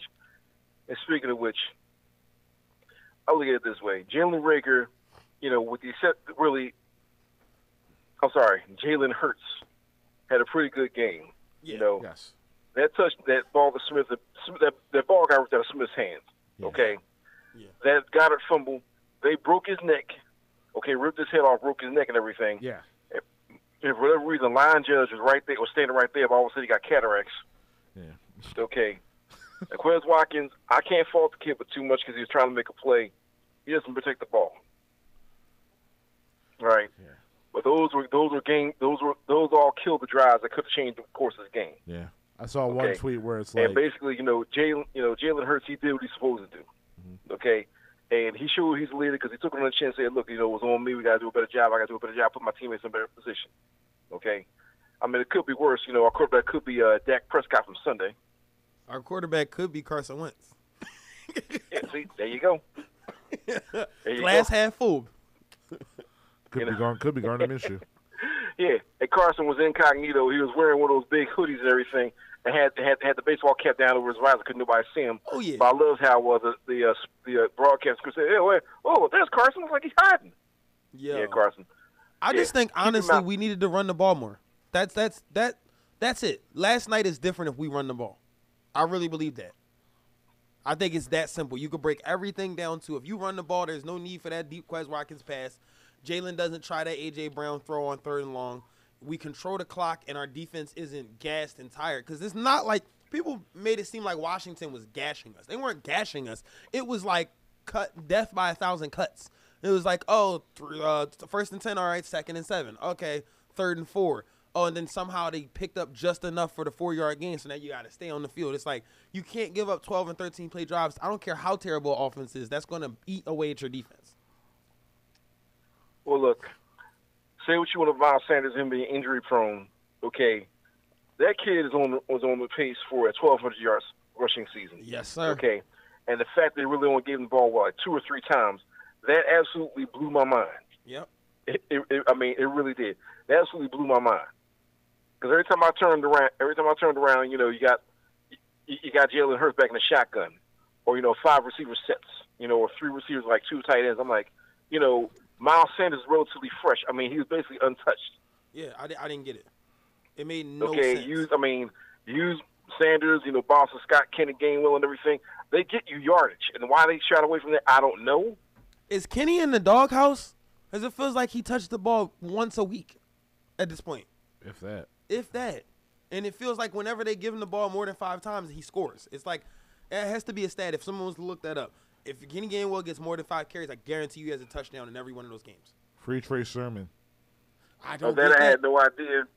But don't be surprised that one week Jonathan Gannon tries to outdo uh ha, ha, tries to have Jalen Hurts outdo Patrick Mahomes when Mahomes threw the ball 68 times. That's that that that still boggles my mind. Yeah. In a Sunday night game, I mean they won, but like 68 pass attempts is crazy. Think about it, 68 times. 68 times. Well, that's Andy Reid for you. If the run ain't working, Yeah. we throwing it, baby. Okay. So once again, Jonathan Gaines doing his best Andy Reid impersonation. Yes, he is. Throw, throw, throw, throw, throw, throw, throw, throw, throw. I mean, Get your quarterback killed. I mean Nick Sirianni, not Jonathan Gannon. Okay. Steichen. So Steichen's now the play. you know, painful as it is, you know, we got to move on and think about the Colts because you know, you know, they look they don't look like they're pushovers anymore, and with the way the Bu- with the way the Birds played yesterday and everything, you know, you got to say, you know, they had adjustments to make. You know, they're hurting. You know, God is going to be out for a while. You know, Jordan Davis is still out, and they're like, oh, well, Jordan Monty Davis is out. out You know, also. we ain't got no pass rush and everything. So what are you paying all those linemen for? What are you all those linebackers for? True. So Well, silver We'll lining see. for Philadelphia is that if the season ended today, they would have the number four overall pick to in the touch, draft. and I, I'm, I'm just going to touch on the Sixers real quick. Congratulations, Joel Embiid, for being the NBA Conference Player of the Week in the uh, Eastern Conference. But uh, uh, I'm sorry. As long as Doc is the coach and everything, I can't. I, I, I can't. I'm I'm a diehard You just can't get fan. into it. I get it. What? My season? my, Yeah. but um, they're, they're, they're in for a limited run with Doc with Doc as coach. I'm sorry, Glenn Rivers is coach. Yeah, no, I agree, and it, it's hard to get up for that when you're just like, I know where this ends. Okay. Like I said, for me, the telling sign of the season, I said it from the get go, was when Jayson Tatum absolutely obliterated PJ Tucker. And he was our big name free agent signing, you know, three years, what, $30 million, where nobody else was paying him. Okay, that Boston game, where the Sixers got rocked, I said, PJ Tucker look out there looks slower than I, I do. Okay? And I had no kneecap in my left knee. And they're talking about he's going to be out for a while. Okay, fine. Harden, you know, he's back in the shape. You know, Harden, but when Harden comes back, I'm, I'm going to tell you something. Maxey and Embiid aren't going to have as many touches because it's going to go back to the Houston offense. Funnel, you know, shut, you know, funnel ball through Harden. Okay, no adjustments. Okay, no defense. They shut the ball through Harden. Embiid, will you know, stay outside the outside the paint. You know, go for those soft jumpers and occasional alley oop. You know, and it's going to stump Maxey's growth. Yep. Because you see when you put the ball in Maxey's hands, what he can do and what he's he's feeling, he's growing towards becoming. But if every time it's got to be about making sure Joe, like even in a game where Joe is killing, Maxey's the second leading scorer. You know what I mean? It's like, but when Harden's out there, I think that throws off that synergy. Even as much as I can tell, Harden wants that goodwill for Maxey in and of itself. See, and I told everybody this. This is one of the main reasons why I didn't want Harden. I'll give Harden his props. He's a future Hall of Famer. He's a baller. Okay, but he's just too ball dominant. Okay, now last year he was only here from March until the playoffs. You know, he wasn't in like you know playing shape. He was still nursing an injury. Okay, so he changed his game to, accom- you know, to accommodate everybody else. But now that he's back in playing shape and full strength, he's gonna play Harden's game. Okay, and we see how well that worked out in Houston. Okay, and I told and I caught I caught hell for it. I freely admit I caught hell for like you know saying like I didn't want Harden. I wanted somebody like PJ McCollum because PJ McCollum, either PJ McCollum or Dame Lillard, their games would have complemented Joel Embiid perfectly, and you would not have had to give up as much to get him. Either one of those two. I But would love Dame. Dame- The team, is, you know, the team is what it is. So we're going to see what what shakes out. But Would you consider if- if we don't do anything this year? Would you consider the unconsiderable? Would you consider trading Joe? Blowing if it the. Sixers make it to the Eastern Conference Finals, I'll say okay, fine. You know, it was a partially successful year. If they don't make it to the finals, it's a failure. Would you trade Joe?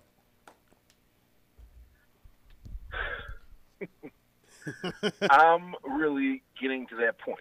I am. My my dad was at the same point. That's why I'm asking. He's like, I'd trade Joe tomorrow if the package is right, Okay, and I'm kind of there too. as talented as, as talented as he is, he's a front runner. When things go his way, he's fine, he's cool.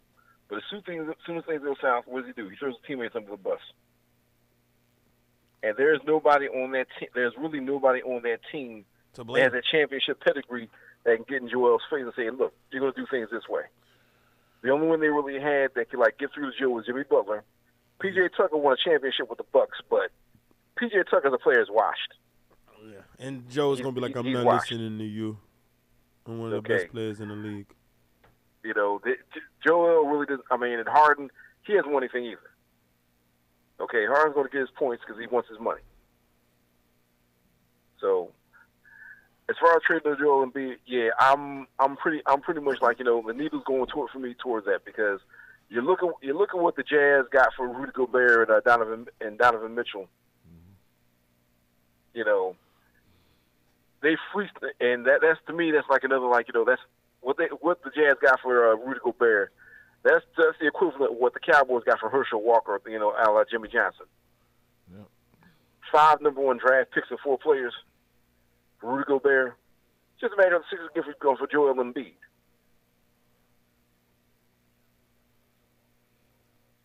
It's something to think about, don't you think? Yeah. No, one hundred percent. Without question. You know, because I'm tired of the process. The process is over. The process is done with. Okay, it's time. You know, the championship window to me closed when they let Jimmy Butler walk. Yep. But we'll see what happens. I still agree with that. You know, and Bubble then I Jimmy would have never let us get swept by Boston. Yeah. You know, and all this centered on that, and all this, you know, the whole process. You know, they acquired all these draft picks, but they didn't use them the right way. Nope. nope. Which was the issue. Yep. I had no problem with what Sam Hinkie was doing, but and also once again, I never wanted Ben Simmons. I never wanted Ben Simmons. I mean, if if if we draft Jayson Tatum instead of Markelle Fultz, like there's so many Marvel what ifs of just like you make one right decision here, and but that's you know that's life in general, and now this is where we are in the process. Personally, from what I've seen this year, we're not on Boston's level. We're not on Milwaukee's level. Milwaukee's a, a tier above everybody else. Exactly. And those are the top two teams in the conference. You're not. tho- That's going to be the Eastern Conference Finals. I'm telling you right now. Both teams Should healthy. our- that's the Eastern Conference Finals. Should I if we were on Cleveland's level? That's what I'm saying. And if you go to tier under that, you're talking Cleveland, Toronto. Are we better than Toronto? I don't. I didn't feel like we, was, we barely beat them last year. So, uh, I believe if, like you said, if we don't make it to the finals, it's a wrap, and I think you blow it up. I'm serious. I'd be okay with that. At this point, I'd rather us. I'd rather suck again and then try to figure it out from that point than to just keep trying to do this and then it's. I don't want Doc Rivers here, man. I really don't. I, I do not want him here. Well, I'm, I'm gonna say this, okay? Danny Ainge did it again, and when Danny Ainge left Boston, I told everybody we should get him as our GM. Yep. Yep. Because what should was he doing? whatever you needed out there. him. He sitting out there in Utah, coaching high school before Utah Jazz smartened up and hired him as a GM. Okay, you see what he did for Boston. You see how he fleeced the Sixers, how he knew how to Twice. fleece, how how to get mac, how to get um maximum return for what for um his product. Okay, he gave the Boston Celtics Jayson Tatum and Jaylen Brown. Okay, and set them up as prime contenders. Okay, because that that Sixers fleece for uh, Markelle Fultz for uh, Jayson Tatum, that that that was a masterstroke. Okay, and then with what he got from U, what he got for Utah for uh, like I said, Rudy Gobert and Donovan Mitchell. Think about it. For the next five years, they're going to have two. For the next five years, they're going to have ten number one draft picks. That's crazy. Okay, and Daryl Morey, you know, And Minnesota looks terrible. Just to uh. To add to what you're saying. yeah. Why, why they decided the twin town put Karl-Anthony Towns and Rudy Gobert? To me, that was idiotic. But I digress. But the bottom line is Daryl Morey. You know, he's to me, he's an all right GM. Okay, he hasn't won any chips. Okay, he he has not won any chips. Danny Ainge has won has already won a championship. With you know, with granted, you know, he he traded, you know, he traded, you know, he made trades. Okay, he knew the right free agent to sign. He knew how to draft correctly and everything, and that brought Boston the championship. Okay, that's that's how Doc got his championship. Okay, because any any one of us could have coached that team, but Danny Ainge put that team together, and Doc, Doc was on cruise control. And Daryl Morey, you know what he did down in Houston, it was nice for the time, you know, for the time, you know, James Harden, Chris Paul, you know, small ball and everything. But we see how that worked out. So, and he turned the team into the to the Philadelphia Rockets with Harden and Tucker and House and whoever. I, I, I, I don't know. I don't know. Yeah. Anyway. So, well, like I always say, it is what it is. And Yep. Christopher, like like like your grand, like your mama used to say, Jesus Christ on the cracker and Lord love a duck. We're gonna see what happens. So, but anyway, yeah, Kris, uh, it's our time for your old dad to um, relax and stretch out and get ready for work tomorrow. As always, guys, a pleasure. Thank you. Mm-hmm. Appreciate it. Stay, Appreciate the call. stay, stay, stay, stay keeping it real, Yep. and stay safe out there. Okay. You too. All right. Peace. All right, Peace. Once again, you're listening to 98.5 WJYN, number of Sports Show, Sports for the Culture. If you want to call to join the discussion, the number is 215 763 9596. Oh, and by the way, I saw like one of the funniest tweets. It's like Tom Brady's been 2 and 0 ever since his divorce. Never let a woman stand in your way.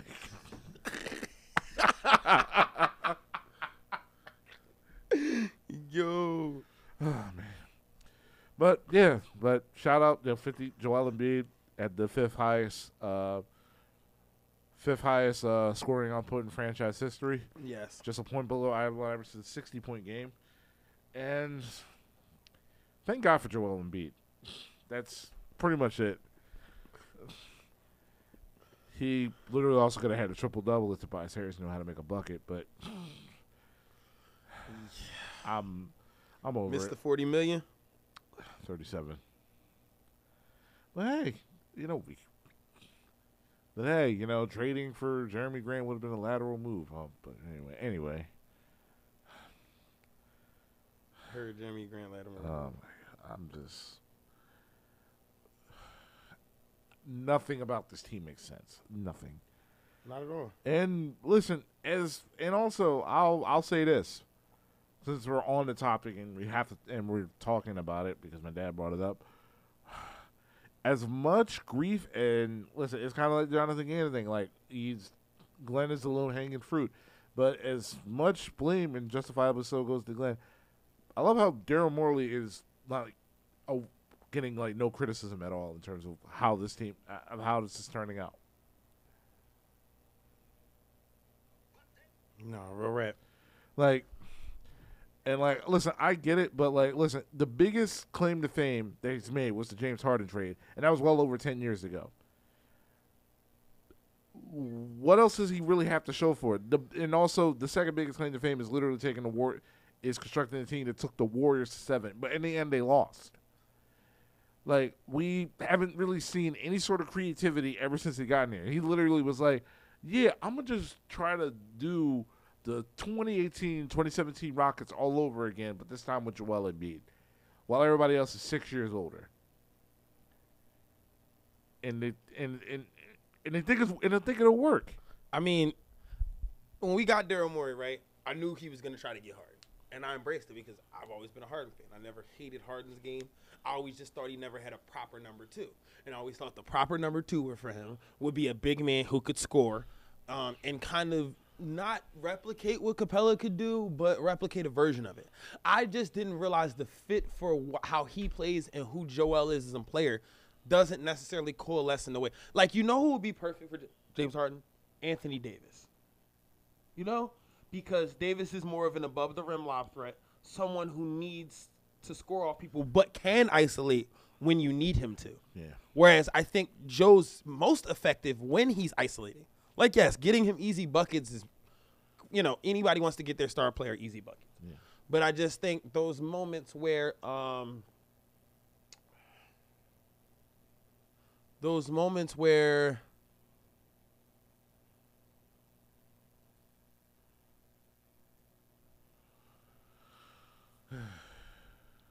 those moments where you like come down to that half court offense and you're like, all right, who's gonna have it? It's either a James Harden 30 second dribble out until he decides to either take a step back three or drive to the basket.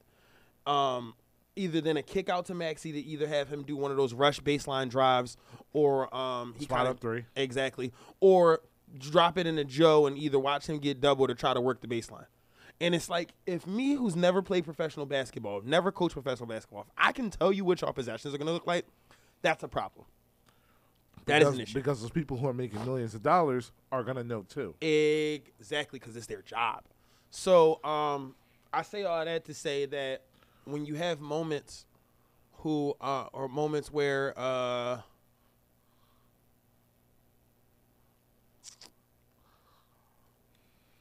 hmm.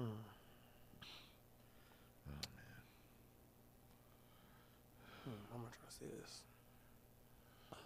When you have moments where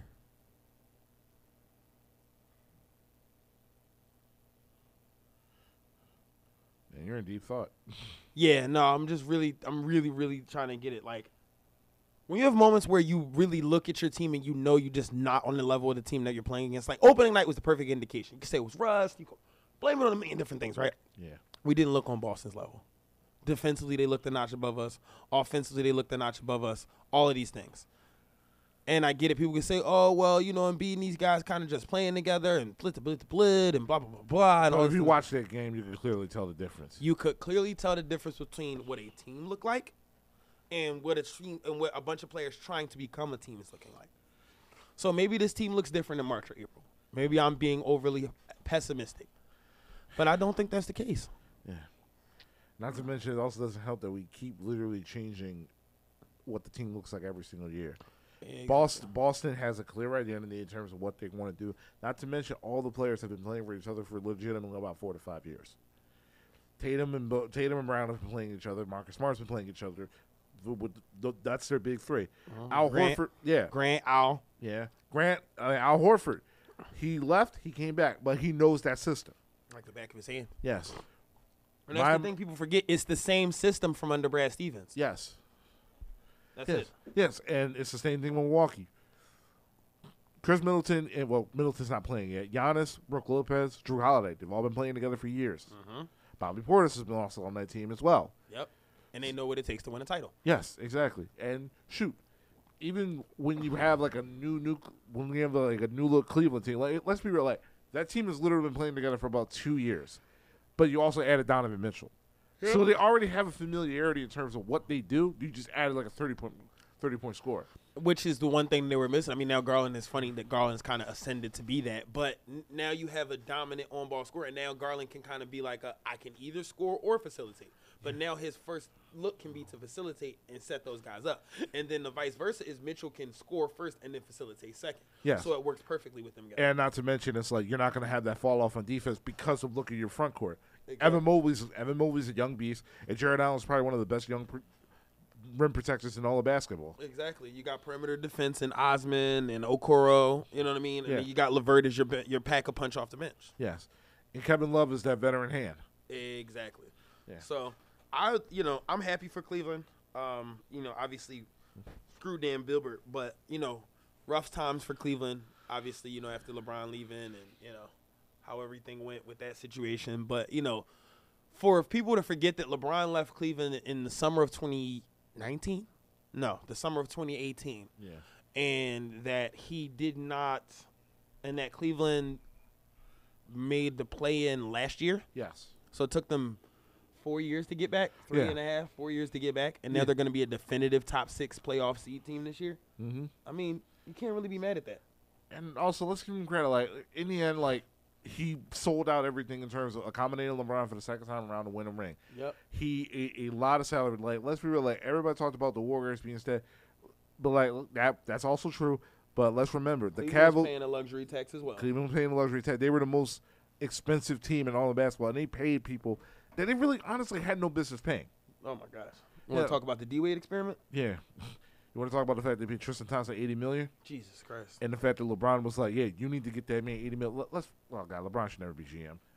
This is why he's not going to be a GM. He's going to retire and be far. I think the only basketball you'll see him around is whatever his sons are doing, and then when they have kids, eventually he'll be at his grandkids' games and probably Like he'll them. just be a spectator. That's it. exactly. I don't see him wanting to be in an organ. Now he's talked about being an owner, but then I, here's my thing, right?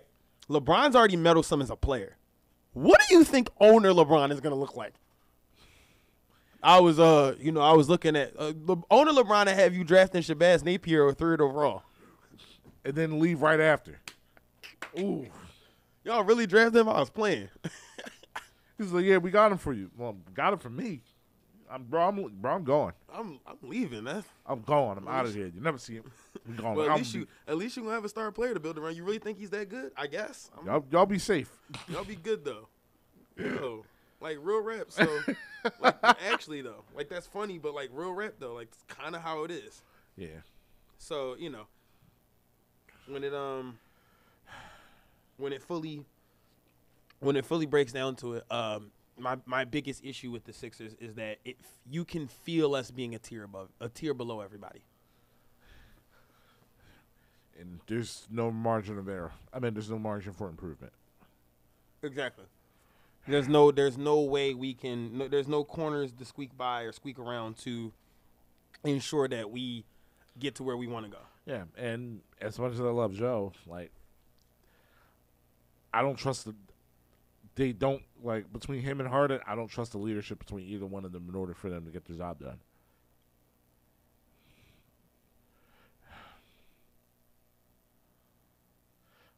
Once again, you're listening to 98.5 WJYN, the Running Sports Show, Sports for the Culture.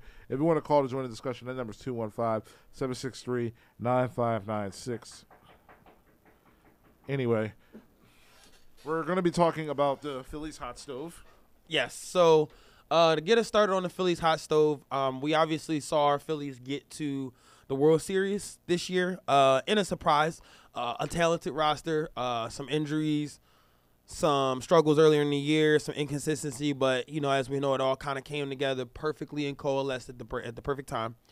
Uh, to send us on one of the most improbable runs ever. Obviously, you know, we weren't able to finish it all, but I think it sets us up for an awesome foundation going forward. You have obviously Bryce Harper starting at the top as your best player. Kyle Schwarber, I would say, is your best secondary offensive player. You obviously have Castellanos signed, who he did struggle this year, but came on sort of in the playoffs. The power's still not there, but I think that'll come um, starting next year. He also really had like no training camp. 'cause He Exactly. was coming off an injury. Exactly. JT is best catcher in baseball, and I'd still give him that title to this day. You, you combine the offense, the ability to control the run game, like you can't really beat it. Yeah. Um, Wheelsy and Nola at the top of the uh, rotation. You know, Suarez was a revelation. He's, I think he's locked in as the third starter. I would say you need at least one or two, maybe starting pitchers. I would say you need at least two relievers. And obviously, if we're looking at the lineup and where we can improve, I love Jean Segura and Bryson Stott, but they were probably the least productive part of our offense, either from a power standpoint or from just an average and contact standpoint. Um, obviously, with Castellanos locked in, I would say you put him up there too. But like I said, he started to come on towards the ALC, NLCS and the World Series. Um, uh, you know, To be honest, I'll say this about Stott. Like to be honest, Stott and Bohm are still your pet projects because they're homegrown. For me, the next evolution in regards to Bohm's game is to me is developing more of a power bat. yes, That's it. he it. should be twenty-five to thirty home runs. Yeah, like so, you know, go in the gym, you know, work on that power. You got you got plenty of guys on your team that knows how to hit for power. So learn from them. It's not just learning how to hit. Because the one thing, the one good trait that he really has that kind of showed in that World Series is the ability to manufacture walks. Yep. So like, if he can manufacture, if he could continue that trend and learn how to hit for at least like 270, 280, then that's a long term solution that you have a second baseman also. Yes. So the the tricky part now is that with Segura gone, and because Segura opted out, and like obviously you know like we don't know what's gonna what's gonna happen with uh, Rhys Hoskins. We don't know if he's gonna be. Well, I think he's, I think he might be back. I don't think they, there's a better option than first baseman at this point of free agency, or even you can get somebody via trade better than Rhys. But it's gonna come down to a two man race in terms of who they get. I feel like they're gonna get one of these guys. It's gonna come down to either Trea Turner or, Z- or Xander Bogaerts. Yeah, I, I was just gonna say that that's pretty much where we're at. Where if you look at you know money wise and positional improvements, where the real areas of need, you you need another infield bat. Yes. And whether that's like you said, letting Rhys walk, shifting Bohm over um, to first, and then you know either like you said, plugging in Bogart, Bogaerts or Turner. Um, obviously, I know who you'd prefer. Personally, I'd prefer Bogaerts. I think we could get him for cheaper. I think he's a power bat, and he's a right-handed hitter who will thrive hitting bombs into left field at uh, at the bank. Yeah. Um, Yeah, but for me, the reason why I prefer Turner is because, well, obviously he's an all star, same as Bogaerts, but that speed is just undeniable, and that's something we really need at the top of the lineup. No, it would be very nice to have Schwarber and then Trea, then Bryce. Honestly, I go Trea at leadoff because at that point, if you get Trea on base, then you have then then you gotta go with Schwarber. That that, that makes. a But then you want to break. You always want to break up lefties and righties. yeah. So like, well, well, I can't, Oh, I guess Castellanos third. well, Nick- well, no, to- no, well, Castellanos Turner be a top Turner leads off. Schwarber at two. Realmuto at three because we still want to break them up. That's true. And then Bryce to clean up. Yeah. Castellanos behind him, and then you go from there. Okay, no, I could see that. Um, my only thing is I don't want to give. I I, I, I don't want to give up on Bryson, but I know we can't pay Jean. So that's kind of is what it is. So Yeah, I know whoever I- I comes think- in is gonna replace Jean. Yeah, I think yeah, I think Stott's fine. I think Stott's still going to be a bottom of the order guy, and he's think, still thinks to be an everyday starter. Yeah, he's 24 though. Yeah, And So then you still have Sosa, yeah. who can give you some utility starts and you know can give you some contact and some pop when he actually connects. Yeah, honestly, I, I kind of li- I like I like our utility guys. Yeah, I like Sosa. I like Marsh. I like Vierling, and they're all young too. Yeah, Um, I would say if there was one, Maton also I like him too. if there was one area where I would say I want to take a look besides those infield power bats, is center field or not center field, but just a, outfielder in general. A, you saw Bryce get hurt this year and not be able to play the field. Castellanos, you know, even though he made some awesome plays in the World Series, is never going to be Willie Mays. I don't think anybody's going to squint hard and mistake him for that. And you know, Schwarby, like for you know, for all who he is as a bat, he's still a, a, a fat guy slugger. Let's let's call a spade a spade. like I love my fat guy slugger. Shout out to Ryan Howard, Prince Fielder. You know, we love some fat guy sluggers at running back, but uh, it can't just be Marsh, you know, kind of saving the day out there. I mean, Vierling's a pretty good fielder also. Exactly. So I think if if you're platooning your center field for strictly defense and hoping to get some upside offensively between Marsh and Vierling, I guess I could live with that. Now, it could be a lot worse. We could still have a double Herrera. That's true. Now, I want Bogaerts for my reasons. You want Trea for your reasons. There's another name and another player out there that I want to get your idea on because to me, he has the most of what I saw was our magic this year. Carlos Correa. Correa's got that dog in him. Correa's a dog. And I, like, you know, when we were talking about what it takes to make the playoffs and be good in every sport, you need dogs. You need dudes who, when the moment is on, when it's time to go, when it's those brightest moments, they like, what? I'm really, no, what's up? I'm locked in. He's one of those dudes. For Uh, hook or for crook, for better Honestly, or worse. and also between the three options, he probably might be the cheapest. That's what I'm saying. And it's crazy because he's not that much older than Trea. Yeah, no, it's 28. Trea's 29. He's younger than Trea. You see what I'm saying? He's still 28. He could conceivably get better. And if you look at his stats, he was not bad at all for the Twins last year. And I think in, in target field, which wasn't re- which is, was isn't really a very mm, excuse me Hitter friendly. friender friendly park. Thank you. Um, I could just imagine him being a right-handed bat and just cranking stuff to left field. Like honestly, if somebody was to say, if you got all three on the table and they want to come here, who would you want? I go Trea because it appeases Bryce, right? But if you saying fit in my mind, what I'd want, I want Correa. You can put him at the top of the lineup. He can hit for power. He can hit for average. He's an incredible defender at short. Him and Stott would just be amazing turning double plays. Like I think you wouldn't lose any fall off defensively from Trea, and I think you'd get as good power production. He, to me, the reason Correa, like you just said, the three reasons is he's cheaper. He can give you some of the uh, defensive and running elements that Trea does, and he can give you the power and contact that Bogaerts can. Yeah. Honestly, at this point, I think like he's probably third on Dombrowski's list because obviously Trea is obviously going to have that connection with Bryce. Bogarts is going to have that history Agree with Dom- Dombrowski, who gave him his first extension. Yes. And then Correa is then the you know the odd man out. Yeah, But- I just my fear would be let's say Trea signs and then Bogart signs and now Correa has us over the fire and we have to give him more money. Yeah. Whereas if we understand outright that we already are one, if we're let's say because for example, if somebody's like, would you rather give Degrom a max or would I rather get a middle level starter and then get Correa? I'd rather get a middle level starter and get Correa. Like to me, if if you have to get Correa in order for you to get enough money to get Rodon, then I'm fine with that. So we're on the same page. Yeah. Because I, I think we need one more solid starter, and you could for the fifth spot or whatever the case may be. You could, whether that's Falter, whether you bring back Thor for a year. You know what I'm saying? You just kind of whether you want um Yeah. who's who's our young kid supposed to be coming up through the system right now? Not Garcia. Oh gosh, what is this kid's name, Kris? He's a pitcher. Painter. Yes, Painter should be up by May or June next Yeah. year. You know, We hopefully still got Falter. you still got Falter. So like the fifth spot, you can kind of pitch and you know kind of piece it together. Just don't bring together. back. Just don't bring back Kyle Gibson. Why, okay, so there was a point. I'm going to be honest. I think we can all admit this, or some of us who are more baseball fans than others. Um, there was a point in the season where I where I was watching. What happened? Because Kyle Gibson was pretty darn good in 2021. Yeah. Honestly, after August, it just fell off. I don't know what it was. But I mean, so you're saying you wouldn't bring him back as far as like a just to have as an extra pitcher?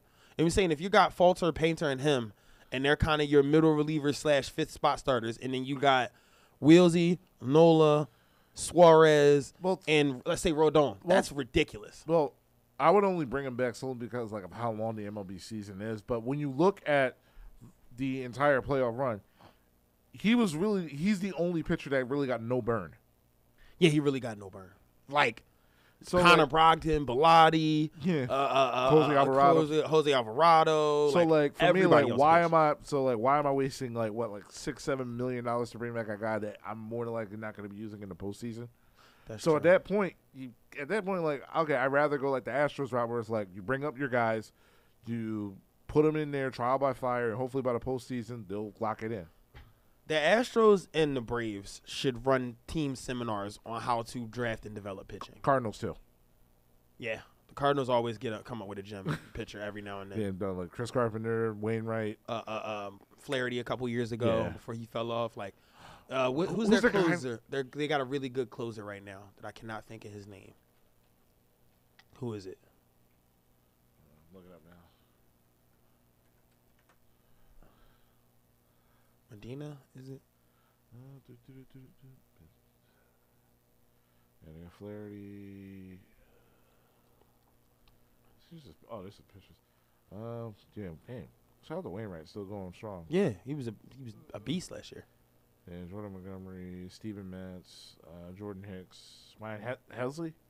Yes, Ryan Helsley. He was an All Star last year. Yeah, So, um, yes, like, and I think if someone was the, you know, gun to my head, say, what would you rather the Phillies be great at developing pitching or great at developing hitting? Like pitching, yeah. pitching. I'd rather have arms coming down the line and then like, hey, we got to figure out how to score points. I mean, I, cool, I can live with that.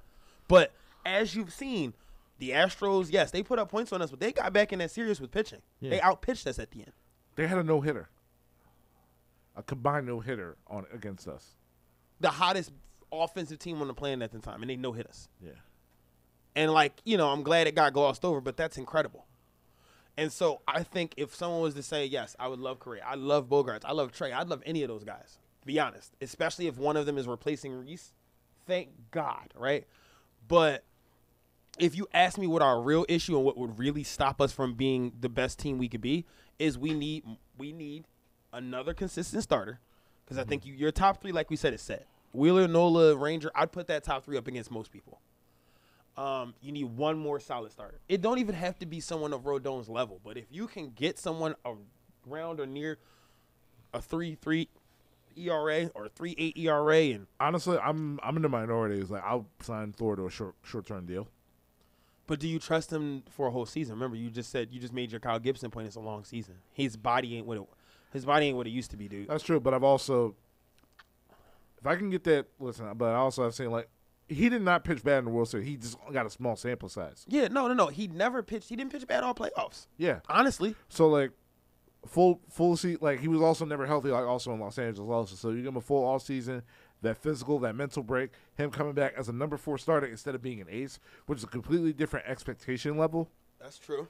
You're not wrong about yeah. that. So like, yeah, I'll, I'll roll with Thor. Then like Painter and Falter could just fight, fight for the fifth spot. Exactly. Or it depends on the matchup because I think Painter's a righty, right? Yeah. Yeah. So maybe Falter some nights and maybe Painter depending on what the matchup say. Yeah. And then that'd be more of a bullpen game where you may go to Alvarado a bit earlier, or Brogdon a bit earlier, or Yeah. You know.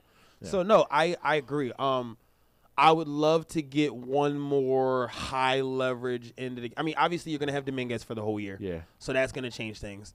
Um, I that seven, eight, nine, I feel like should be Brogdon, Alvarado, Alvarado, Dominguez. Dominguez. Am I crazy for that one? No. I think that's. I think those three guys have earned. That's the seven, eight, nine. Yeah. Also, it's kind of funny. We talked about all the shortstops. We talked about Turner. We talked about Correa. We talked about Bogarts. What about Dansby Swanson? I mean, if you want to go the petty, hilarious route, I'd love that. But also, Swanson's kind of inconsistent. And that's my biggest thing. I think he'd be a solid bat. He hits for power, all of these different things. Like, I, I wouldn't hate. I'll put it like this. If you're telling me Swansby's the cheapest option and allows us to get Rodon, then heck yeah.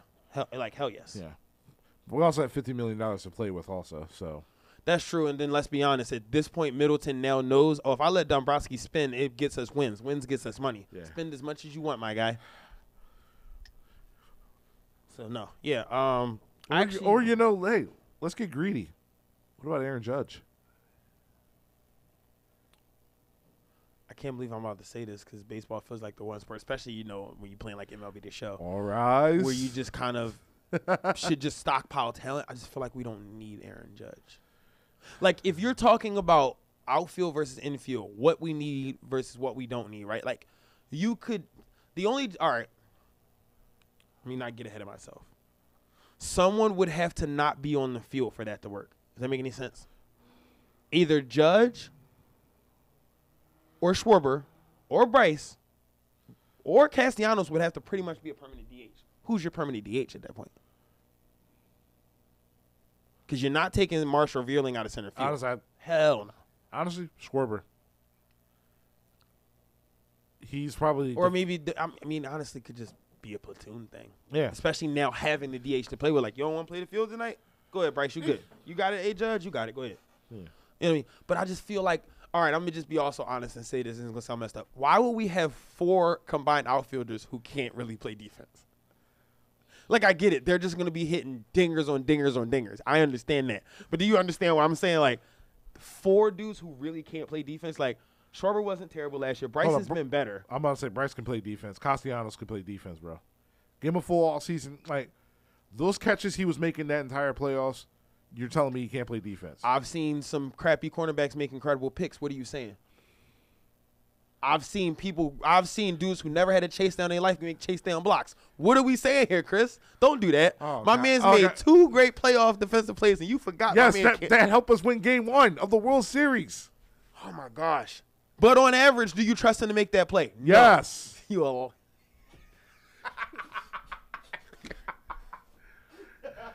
You a liar. You are lying on national No. broadcast radio. You are wrong. All of you are wrong. Yo, he said, yeah, do you trust Nick Castellanos? Yes. No, you don't. Listen, I trust him defensively. Offensively, that's a completely different You story. funny as jacks. If anything, I trust that that's going to come back faster than whatever that defense, whatever that was, was the one-time thing. Listen, That's like you try that one thing at your girl. She like, well, you got to do that again. That was a one-time thing. I don't think I can do that again. That's Nick Castellanos with defense. He was like, I thought we was in a ring, winning the ring, so I felt I needed to step up.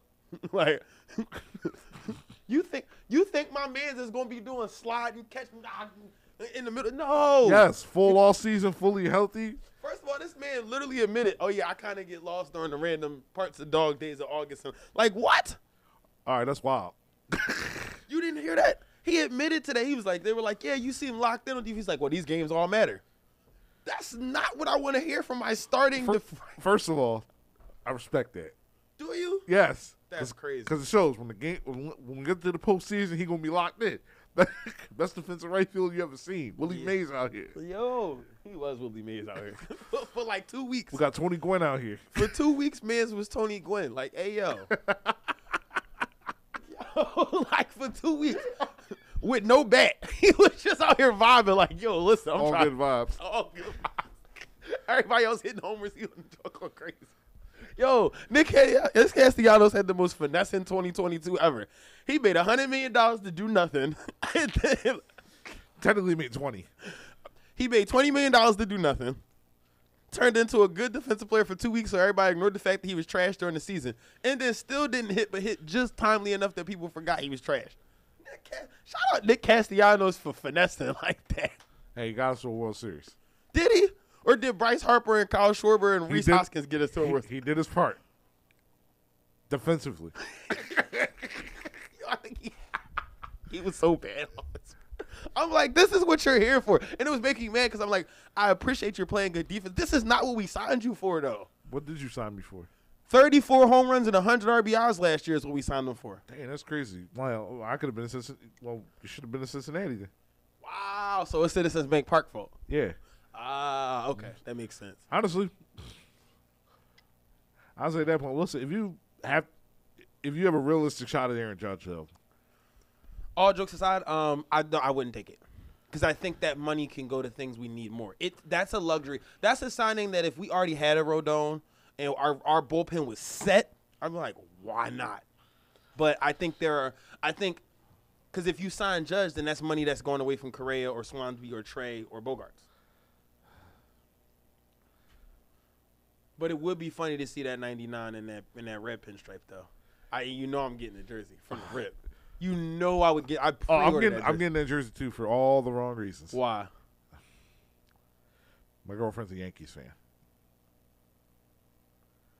I would get that jersey just because. You starting to be petty already. Yes, I'm I proud am. of you. It's probably listening to the show like I'm gonna kill you. Listen, Derek Jeter is my favorite player ever, so you know this. everybody, everybody loves Derek Jeter. I'm sorry. I'm, I don't care how much people hate me.